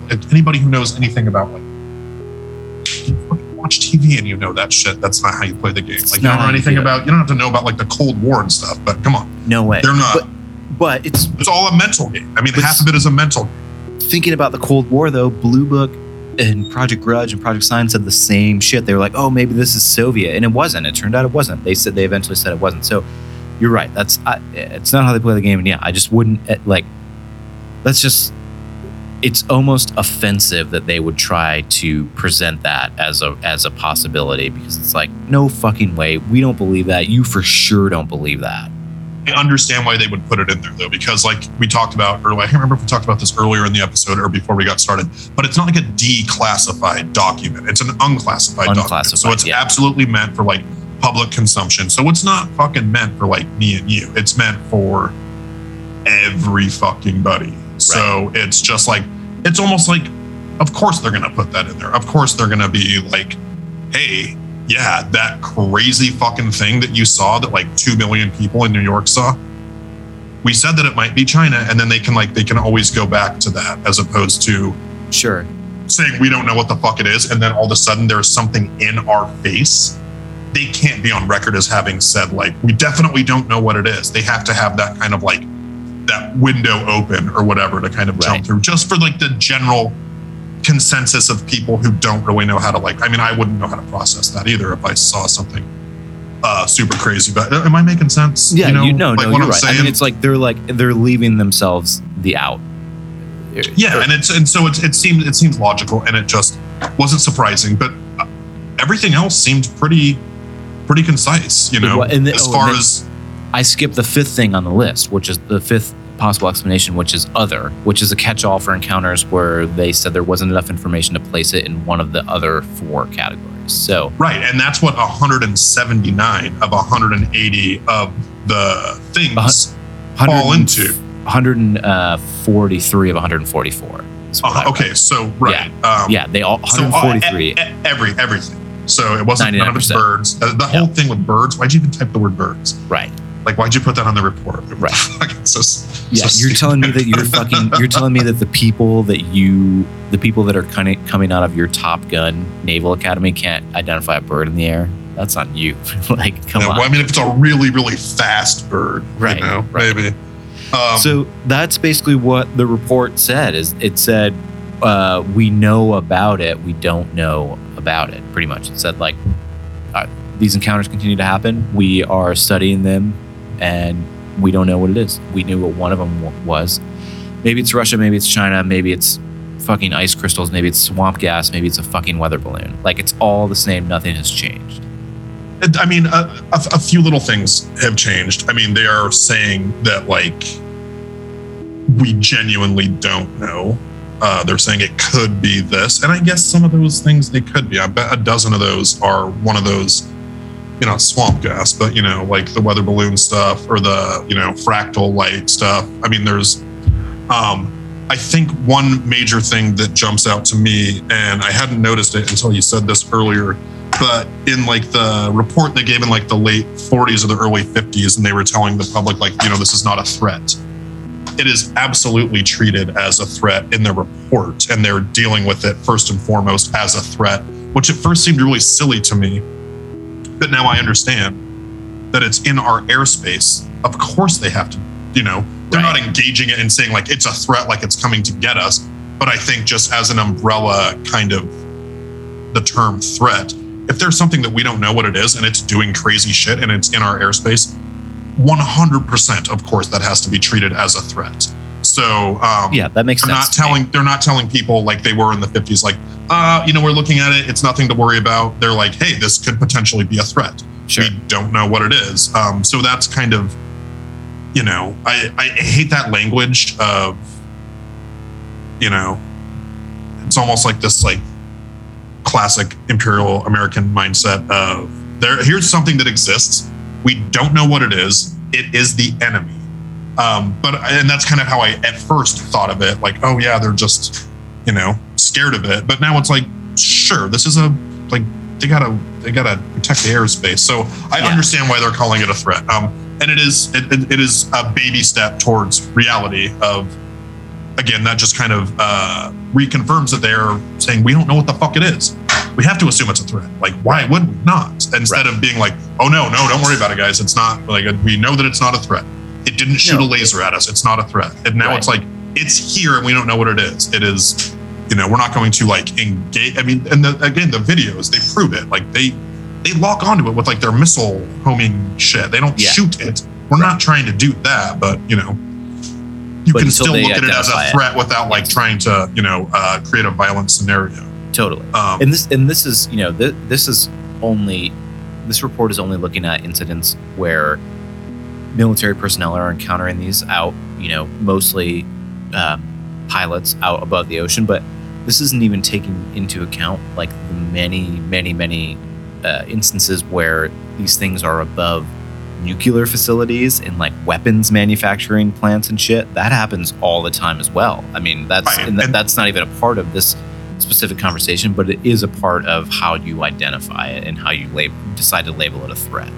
Yes, and that other stuff is so much more interesting to me than I mean, not that this isn't like very fertile and interesting, but I think uh, you know the huge trend that we're seeing here, and I didn't notice this until uh, until I like re re reread the because it's only nine pages, and the, anybody who wants to read this report, it's not a seventy page document. It's nine pages of basically the same three sentences over and over, but the uh, what do you say 95% of these things that are happening are during training exercises that like the navy is doing with you know uh whatever they're you know, they're out in the the submarines or the the destroyers or Right. in uh like fighter jets. But it's it's like an astounding amount. It's during training. So it's like an officer who's out during a training routine is going to be paying extra special attention. They're going to be they're asked to report like anything weird that you see. Uh, I think that is really interesting. Um, like if there's something that's coming to check out what we're doing, they're training in I would assume new shit, like new military stuff, new Sure. uh, like the state of the art uh, kind of fighter jets and stuff like that. So is it something coming to like check out where we're at with that technology? Is that why we see it so often during training programs? Like, does that yeah, maybe that's a really good point. I, yeah, I hadn't thought about that, but that is Also, excellent if- point. if it was, uh, we could be wrong. It could be Russia or China. We don't really know Maybe, anything because yeah. we're just a couple of guys. Um, to see the pilot say there's no way that's Russia or China, I, I just believe him 100%. There's something about that dude that I'm just like, he just seems really honest to me. But it seems like if they were going to come like check something out, it would be as interesting as a like a nuclear reactor site. Sure. Like uh, seeing what our fighter jets and our submarines can do. That makes sense. Why that's like really, really, you yeah, know, uh, yeah. Interesting and it's uh, a, a point of interest for something else, for whether, yeah, terrestrial uh, or otherwise. Yeah, I totally agree. Um, it, yeah, it. I don't. I, I don't believe. I truly don't believe that it's China or Russia because I really. I. I definitely don't believe that it's Russia. I, I don't think Russia is like even in the conversation. Maybe I'm doing a disservice to them, and like, if you uh, take offense to that as a listener, I'm sorry, but I don't believe it's it's anything related to Russia. But and I don't I I don't think it's China either. But I would buy that first, I guess. But I, I don't know. It's I mean, what what would they?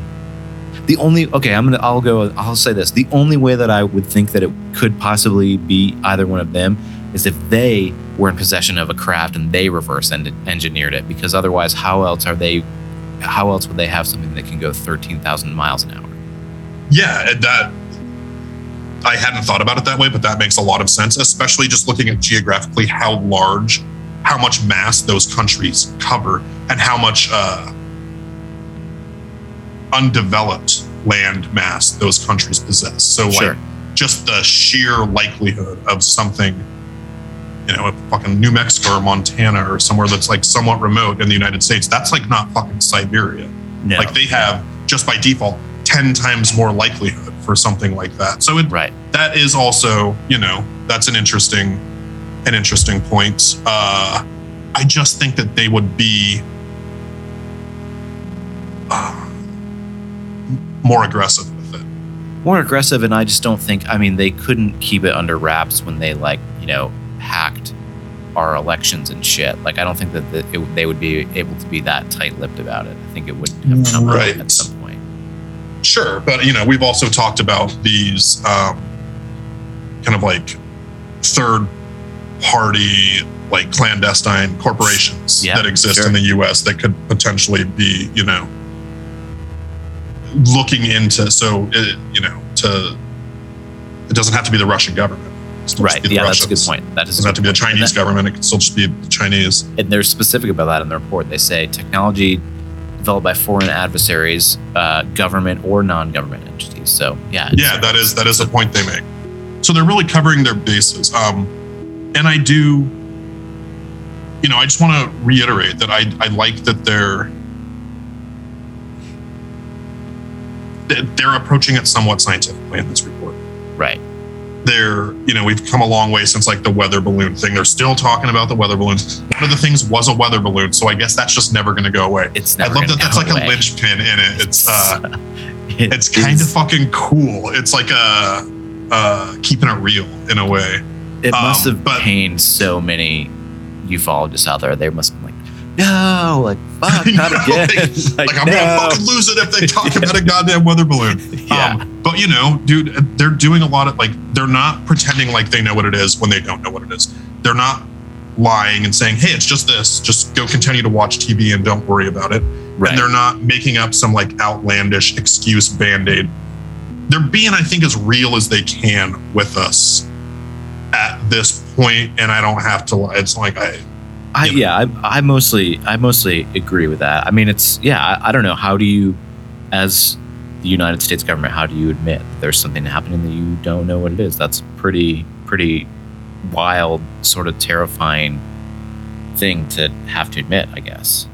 So the, this, the last thing that I wanted, or one of the last points that I want to bring up is just this last week on the 12th, uh, two or three weeks after the report came out, another video was leaked. It seems like there's like one popping up every week at this point. This one was leaked um, or published, I should say, by this guy. He calls himself NYUAP Discussion. He's on Instagram. He's on YouTube. I think he's on Twitter. I follow him on Instagram. He's pretty active. He posts a lot. He says that this video came from a source that he has at the Department of Homeland Security, and it's again, it's like infrared imagery. Um, from like a targeting web or weapons targeting system. Uh, it's time stamped April 14th, 2021, so not that long ago. And it's this A10 Warthog flying, and it seems to be sort of intercepted by a UFO that starts to follow it. And it it definitely seems like whatever this thing is is trying to keep pace and follow this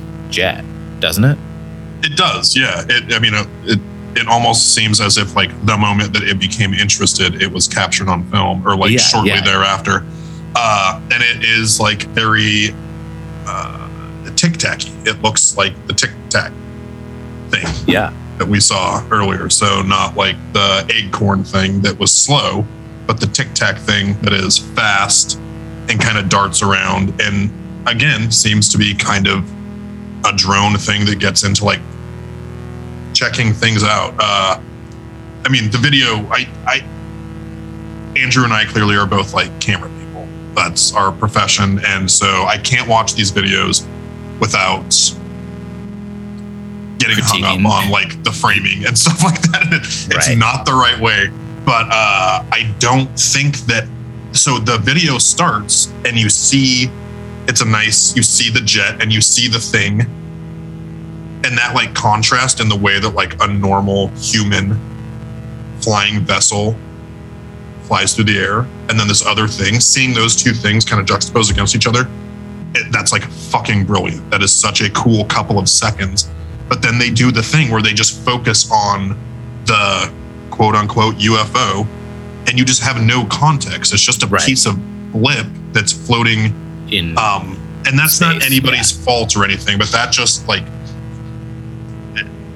you know, uh, why can't we ever see stuff like this? Like we would film it so perfect. Like, tell me a story. You focus on the thing and you don't have the other subject. I don't know what, I don't understand what it's doing, and that's where kind of like you lose me, um, especially when it's against the sky. At least the other Tic Tac video, it was. Um, I mean, it was so much better but it's against the ocean. So you see, it's just. Uh, I, I don't want to say like one's better or one's worse because they're all like amazing and magical and fucking crazy. But this one, um, I think the only really interesting part of it is when you see both the UFO and the fighter jet in the same frame. As soon as you're just focused on the UFO, and then they invert the color, and then it's just like, well, what is that? Like, what do you do? What's the point yeah. of? What are you trying to? Like, I see it. You're not helping me see it. right. Um, you know, you know what I just thought of too is this is um, this thing is significantly smaller. In that 60 Minutes interview, David Fravor says that the Tic Tac that he pursued was like nearly the size of his plane, and this is much, much, much smaller than that.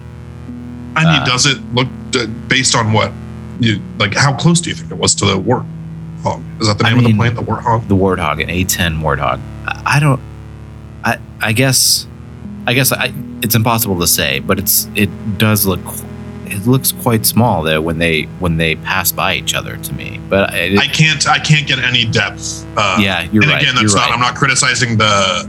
Of course, it's unbelievable that somebody fucking recorded that. So I'm not.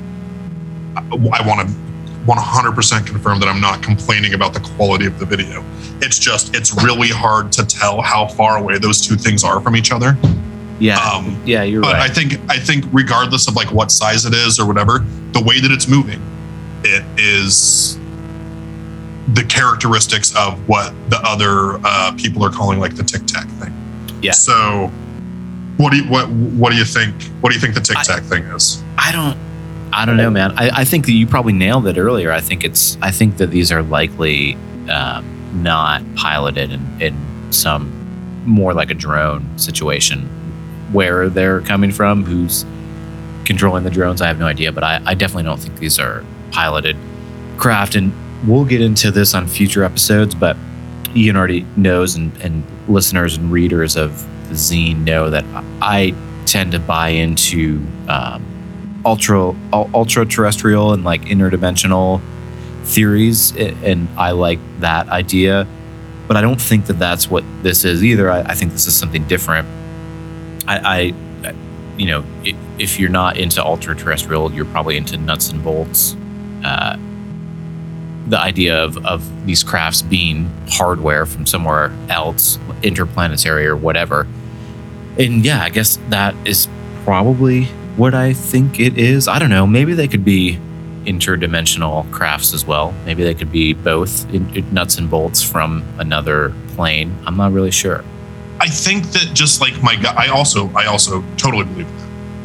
I think that there is it, it is crazier to not believe that there are like other realities and other dimensions like stacked on top of ours. It's just the universe is so vast and dense and what we understand of like time and the fabric of reality. like of course there are other things happening right on top of us. This doesn't seem like that type of thing. This seems like something that is checking something out. It looks like it's checking out some military gear. It is very specifically interested. Those two things are not like intersecting in this like beautiful coincidence that somebody happened to capture on film. This is like, holy shit, look at that thing. It's like a bee buzzing around your head if you like have a soda or Right. something. That's what it that's how it seems to me.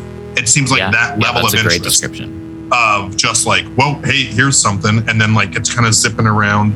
Um, you know, I always feel kind of silly when we describe what's happening in these videos. When anybody who's listening is, I know that they're not going to listen to it or they're not going to watch it right when we're talking about it, but we're just describing exactly what happens in the Yeah, yeah. So we're not Yes. even like gi- giving it like an they- opinion. We're just really, really. uh It's like we're telling a blind person what it is, Right. uh, which is you know if you're driving or you know i'm often on the train or riding my bicycle or doing something where i can't like look and that's when i'm listening to a podcast uh, i hope you guys new and old listeners when andrew and i say like you got to see this i hope that you go and you look at what it is uh, Yes. we do an amazing job of describing these things but you can't like you really can't like see or feel what it is but that's that's how it seems to me. So that thing it doesn't seem like it has a door. It doesn't seem like it has landing gear. It doesn't seem like it has an organic being inside of it. It seems like uh I, I, I you know what we now understand is like drones. Yeah. I, it, not that, but like that that type of thing, where you're sending something in and it's you know, it's it's checking out what something is up to and uh, surveying it. Yes. Yes. So maybe I- not I drone, totally- drone is not the right word, but like a, a surveyor kind of. like a scout sort of thing. Yeah, I think that's Yeah. you're on the right track there. I I don't know how I don't know what else it would be. Um, and like you said, it, it's very in these instances it's very very much 100% centered around the military. So I think that that that makes the most sense. and it's it's not dudes from Mars in there. I'm not saying that doesn't exist, but that thing zipping around, it's not. Unfortunately, It's not no. something. It's not something with it's not. arms and legs and like a brain like ours. It's just it's not. No, but it might be controlled by something like that. Who knows? It could. It could be. It, it could be. Um. So The the last point that I wanted to bring up before we st- sort of start to button this up or attempt to is um, just a couple of days ago. There's a there's a website called the Black Vault, and I don't know this guy's name, but he works really really hard. He digs through a lot of he digs through a lot of declassified, unclassified stuff. He gets a lot of information through like the Freedom of Information Act, a lot of reports. He like this guy, he's all in like investigative ufologist. And he confirmed this week after about a, uh, two weeks of speculation about uh, the classified version of this report that was released. So this, you know, the report that was unclassified was nine pages, and there was a, bun- a bunch of speculation about whether or not there was a classified version and how long that was. And I saw some people say it might be up to 90 pages, 100 pages, 70 pages, but this guy says he has it on good authority that the classified version of the UAP report is 17 pages long. So it's eight additional pages, then eight, eight more pages than what we got. And at this point, I have no fucking idea what would be in those eight pages. It could be anything. I mean, it's, I definitely don't think it's, it's still not full disclosure. I don't think it's saying, oh yeah, hey, remember July 1947, we did pull a craft out of the desert in Roswell. I don't think it's that. Oh, yeah, that would- that would be amazing. Um, just omit those pages for the unclassified version. I think it's if you look at these nine pages of the document that is unclassified and available for us to read. It is the same. I think I again I I get lost. I can't remember if this is part of the conversation that we had before we started recording or if it's something that I said earlier in the episode. But it's the same three sentences over and over. You know what I mean? Right. So I would have to assume that the other nine pages are that same type of like uh, intensity in the language or lack of intensity in the language and just Sure. kind of very wordy ways of saying the same thing. And I think that like to really technically cover your bases, that's how you have to have that. So I'm not saying they like it should have been one page, but they made it nine pages. I'm just saying Right. that in nine pages, you don't have nine pages worth of information. You have three ideas, four ideas that are just being hammered out in a way that cannot be argued against later. So I think that if there is like a slightly larger version of this floating around somewhere, it's probably the same thing where it just discusses one or two more ideas and it's just fleshed out in that same way. And I would guess that it's probably given to people that are doing the training and it's just more instruction for how to like document and articulate and approach reporting if you see something like this. There's no, Right. there's no, there, like you said, there's no like, here's what happened in Raws. It's just like not that info and that conversation is very different from this conversation. This is just like, hey, is this a threat? How much of a threat is it? Like, what is it? Uh, and, yeah, that- and that's where that- it ends. So I, I don't you agree that it's probably Yes. just for like young pilots? Yes, I do. I do. I that makes me think of two points. One being that the overall tone of this report, and I can't remember the exact wording of it, and I'm not going to dig through it right at this moment. But the overall tone of this report did make it seem like they that this program that is studying the phenomenon of UFOs and UAPs does sort of want to destigmatize it within the military. It makes it that there's a specific line in there that sort of said that they want to make reporting easier and less. Uh, they didn't. Use, I mean, they didn't use the word stigmatized, but like it's insinuated that they sort of want people to be more comfortable reporting these to this task force. They want to make it less embarrassing and they want to make it like, you know, they want to normalize it. And uh what was the the other pilot's last name? Alex, uh, you know, Dietrich, the- I think it is. Yeah, she, you know, she had said, and we discussed this earlier. She had said on the 60 Minutes interview, she was like, "Had you not seen this, I don't know if I would be talking about it." And that's Right. like fucking crazy because that's like could be the most important thing that a human has ever fucking seen. You know what I mean? Right. Like that could be so fucking huge. And if somebody's afraid they're going to get laughed at or that their like superior is going to tell them they can't go fly a fucking jet anymore, and that's like what you want to do with your life, and you're like, well, I saw something weird. I don't know. I'm under a lot of pressure. I don't think I'm supposed to talk about it. I'm just not going to say anything. Like that's fucked. That is so Yeah. beyond fucked. If that's the culture that like they're breeding, that's anti-progress. So 100 if they're gonna if they're gonna like make it easier for people to talk about it, it's like fucking yeah, duh. it's 100 percent Like, a step in the right direction. Yeah. Um, So so I'm, I'm super And down, and that's I- yeah. I, that's that's what the, one of the things that makes me really appreciate this document. It doesn't like tell us anything. Of course, they're like withholding information, but at least they're like normalizing talking about. it. there's no belittlement or, or is that a word they're not belittling anything they're not there's no like coddling it's sort of like yeah this is this is something that's happening that the best of our best you know are are witnessing and like eh, we we don't know what it is and that doesn't mean we don't take it serious ser- seriously i guess. One my last question about the report is in the 17 page version do you think there's any chance that says hey actually so 144 cases we looked at one was explainable. In the classified version do you think that they there's maybe a chance that they say hey actually 10 more of them are explainable by like covert ops technologies that we were testing or do you think that they would just come out right and say Oh. that Yeah, dude, that's a good point. I think that if that version of it is intended for uh obviously not rookie pilots, but people that are obviously like, hey, you're gonna see this, so we have to have some way to talk to you about it. 100%.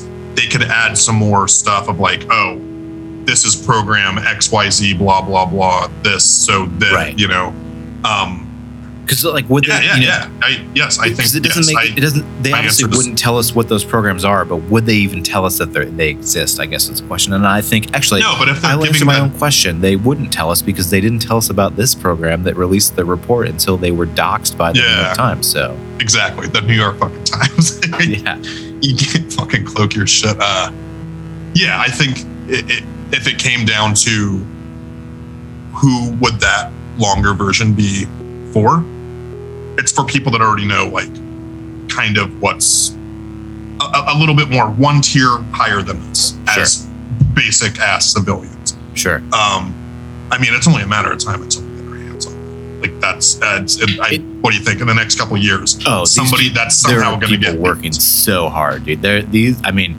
this There are people in the Pentagon leaking shit. Like it's Yeah, gonna, it's yes. going to happen. it's it will happen for sure. Yeah. So it'll be we will will uh, certainly discuss that. when we get to it. But yeah, that's that's sort of so that's the that's kind of where we are with the timeline, and it, it's so it's so goddamn funny to me how much of the same language and the same excuses and the same like uh, outlines and like cookie cutter plans have remained the same from the current program that investigates UFOs all the way back to Roswell and then and the the the programs that came out of that event. Like they're still saying the same thing. They're still saying maybe it's a foreign adversary, maybe it's a natural atmospheric phenomenon or phenomenon. Maybe it's a weather balloon. Oh, we did. It was a weather balloon. Roswell. It was. Oh, this one was like. It's still the same. Like, oh, there's nothing to see here. It, it's like not. It. You can't change a leopard's spots. It's just You can't, but you gotta. I was gonna say you have to adapt, but you know what? Them uh, releasing this report, I think, is them adapting. Honestly, it's huge, man. And it's like they're they're not treating us like children. They're Right. treating us like idiots, but at least they're treating us like adult idiots instead of literally treating us like children. Um, yeah, they're they're treating us like adult idiots who live in the world where videos are getting leaked from fighter pilots. yeah, So yeah. they had they kind of had to do something, but um, yeah, it's I mean it it's same as Dude, it ever a- was. it's a step in the right direction. And like, I knew that this wasn't going to be like, oh, disclosure, all this, but like, man, it's getting the fucking ball rolling. It's getting like, it's it's making other people that maybe would never think about this stuff not scared of it.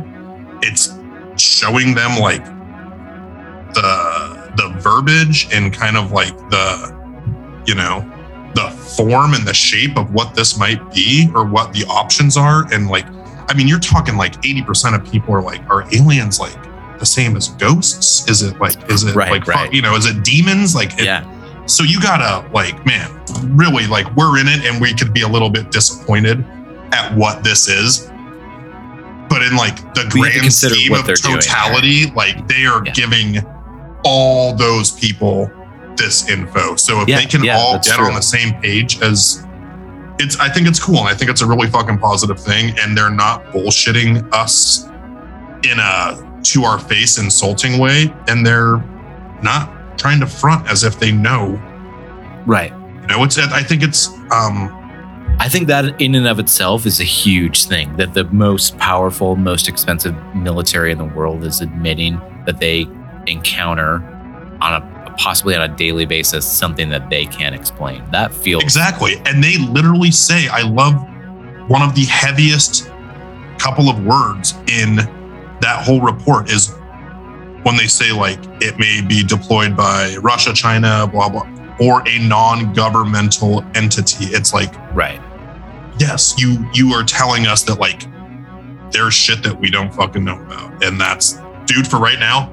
That's good enough for me. All right. like yeah, that. I'll- that is I'll it. something. yeah it's this it's it's more progress than like them telling people who witnessed something in roswell like you didn't see what you think you saw or like swamp gas it's not fucking swamp gas at, at the very least so Yeah, they're treating us all like, uh, you know, we're all kind of like junior scientists. Right, like nobody right. fucking knows what it is, but it's like, well, here's the little system that we're gonna have.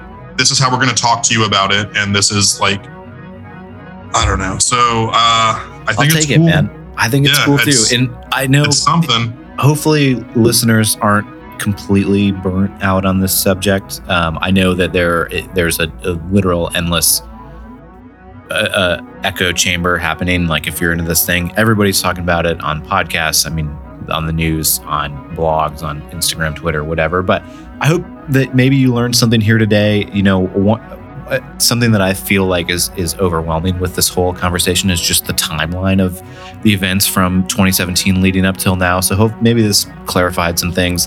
Again, we're not experts. This is our part-time uh, our, our part-time thing. So if you if we mess something up and you you took offense to that, our sincerest apologies. We're just trying to keep up as a couple of dudes who are reading along with everybody else. Um, And you know, also, if if you have that opinion, please like talk to us. us and Yeah. join us. Like, Right, let's right. talk. hit- Like, we want to up. have yeah, we want to have this conversation with other with absolutely. other That- people. that's you a know, it's like point. we we're like we're down to talk. We want to learn. You know, Find that's us- what we're uh, email us at strangedayszine at gmail.com or on Instagram, strange days and, and let's talk about it. Like if we if if we miss something here, or we botch something, we are we are happy to be to be uh, pointed in in the more accurate direction. Um, one thing before we wrap it up, I wanted to point out today we're recording this on July 18th. Does that mean anything to you? Do you know about this July 18th thing? Have you heard about this in this in this Oh, vein God. of, of What's- UFO? no, So this isn't going to scare me or anything. no, no, no, no, no, not, not. It won't scare you. Uh, there's this, there's this infamous Reddit post that is seven years old. It was posted sometime in, in 2014. It was written by a man who claimed that he had been abducted like three or four times throughout his entire life. And at that time in 2014, during his most recent abduction, whatever entities had abducted him had made it clear to him in one way or another that they were going to reveal themselves on July 18th, 2021. And this post What? is timestamped. It's seven years old. I'll link you to it right now. I'll link you to it as soon as we get off this. And so all of these nerds on Reddit have been counting down this fucking day of July 18th, 2021.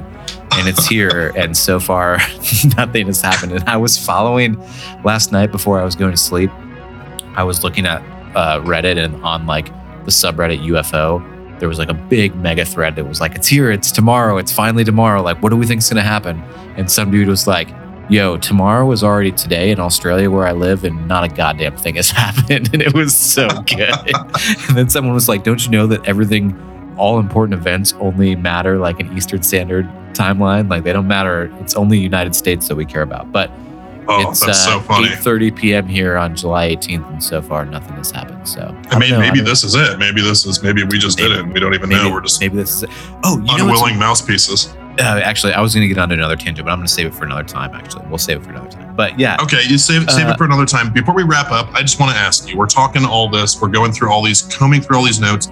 We're talking about all this stuff, and like you and I have clearly been thinking about this our entire lives. We have all this new information in front of us that is really like showing us what it could be, and you're thinking like maybe a couple different things.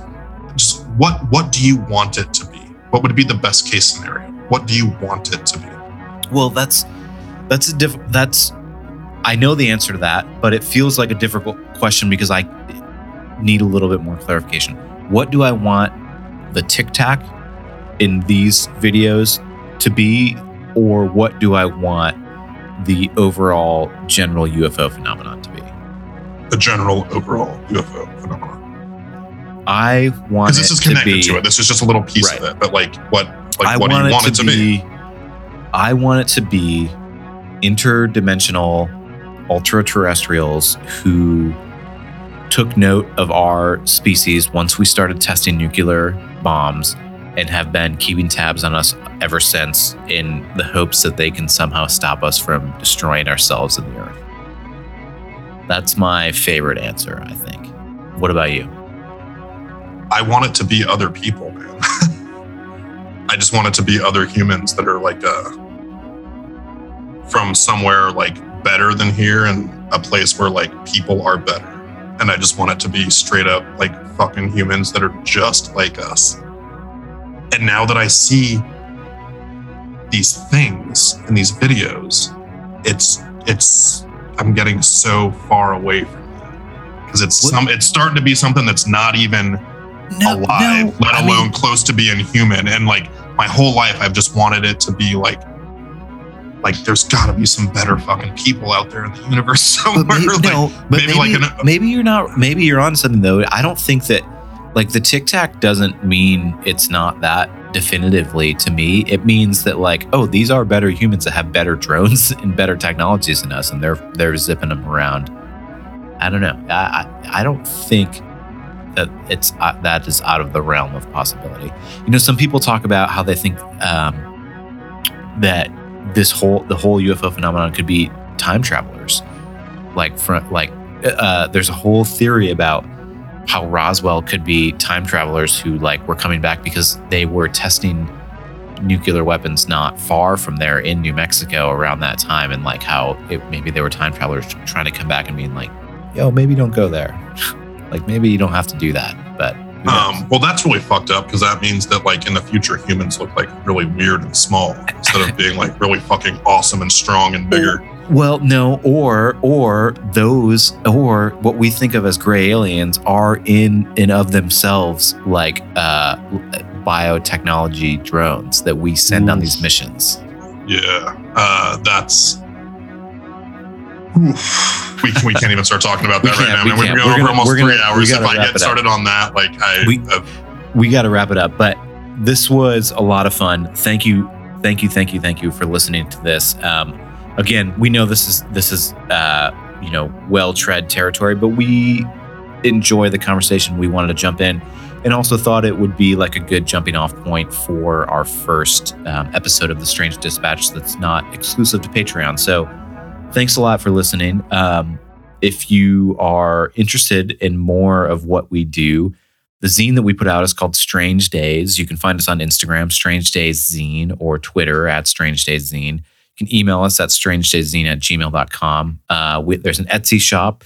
We have six volumes of Strange Days out. The seventh volume is very close to being uh, put out. It'll be put out uh, the end of July, early August. And it's a, like I said earlier, it's a, it's a zine that I publish and edit and and do some writing for, and Ian writes for a lot, and we have other people who contribute uh, essays, photos, illustrations about experiences and stories and folklore and legends and mythology. It's really, uh, it's a really, really fun thing. It's a really, really light read. Um, I highly recommend it uh, as, as uh, you know. I just think it's fun, and I think it's it's a cool way to to to interact with this sort of thing in a world where everything else is you know you mostly get hear about these stories on the internet. And i think we do a, a good job of putting it out there in a physical form. So if you're interested please check it out and um, check out our back catalog of the strange dispatch on our patreon and look for more episodes. You know this is um, we do a lot we have and will continue to do a lot of interesting topics outside of the realm of just like you know UFOs in the military. Uh, some of our our some of the stuff we've talked about before is like the Chicago Mothman flap. We did a thing on bog bodies based on an article that Ian wrote for the zine that was really great. Um, we've talked about uh, Men in Black. We've talked about telekinetic Sasquatch. uh, yeah, I mean, so keep your eyes peeled for more episodes in that vein and check out our back catalog if you feel so inclined. And uh, yeah, thanks a lot for listening. And we can't wait to talk to you all again soon. This will probably, for the time being, be a, uh, I would say a monthly podcast is what we'll aim for at the moment. So keep your eyes peeled for that. And thanks so much for listening. Anything you want to add, dude? Uh, I think you've said it all. All right, cool. Thanks a lot, everybody. Stay safe, stay strange.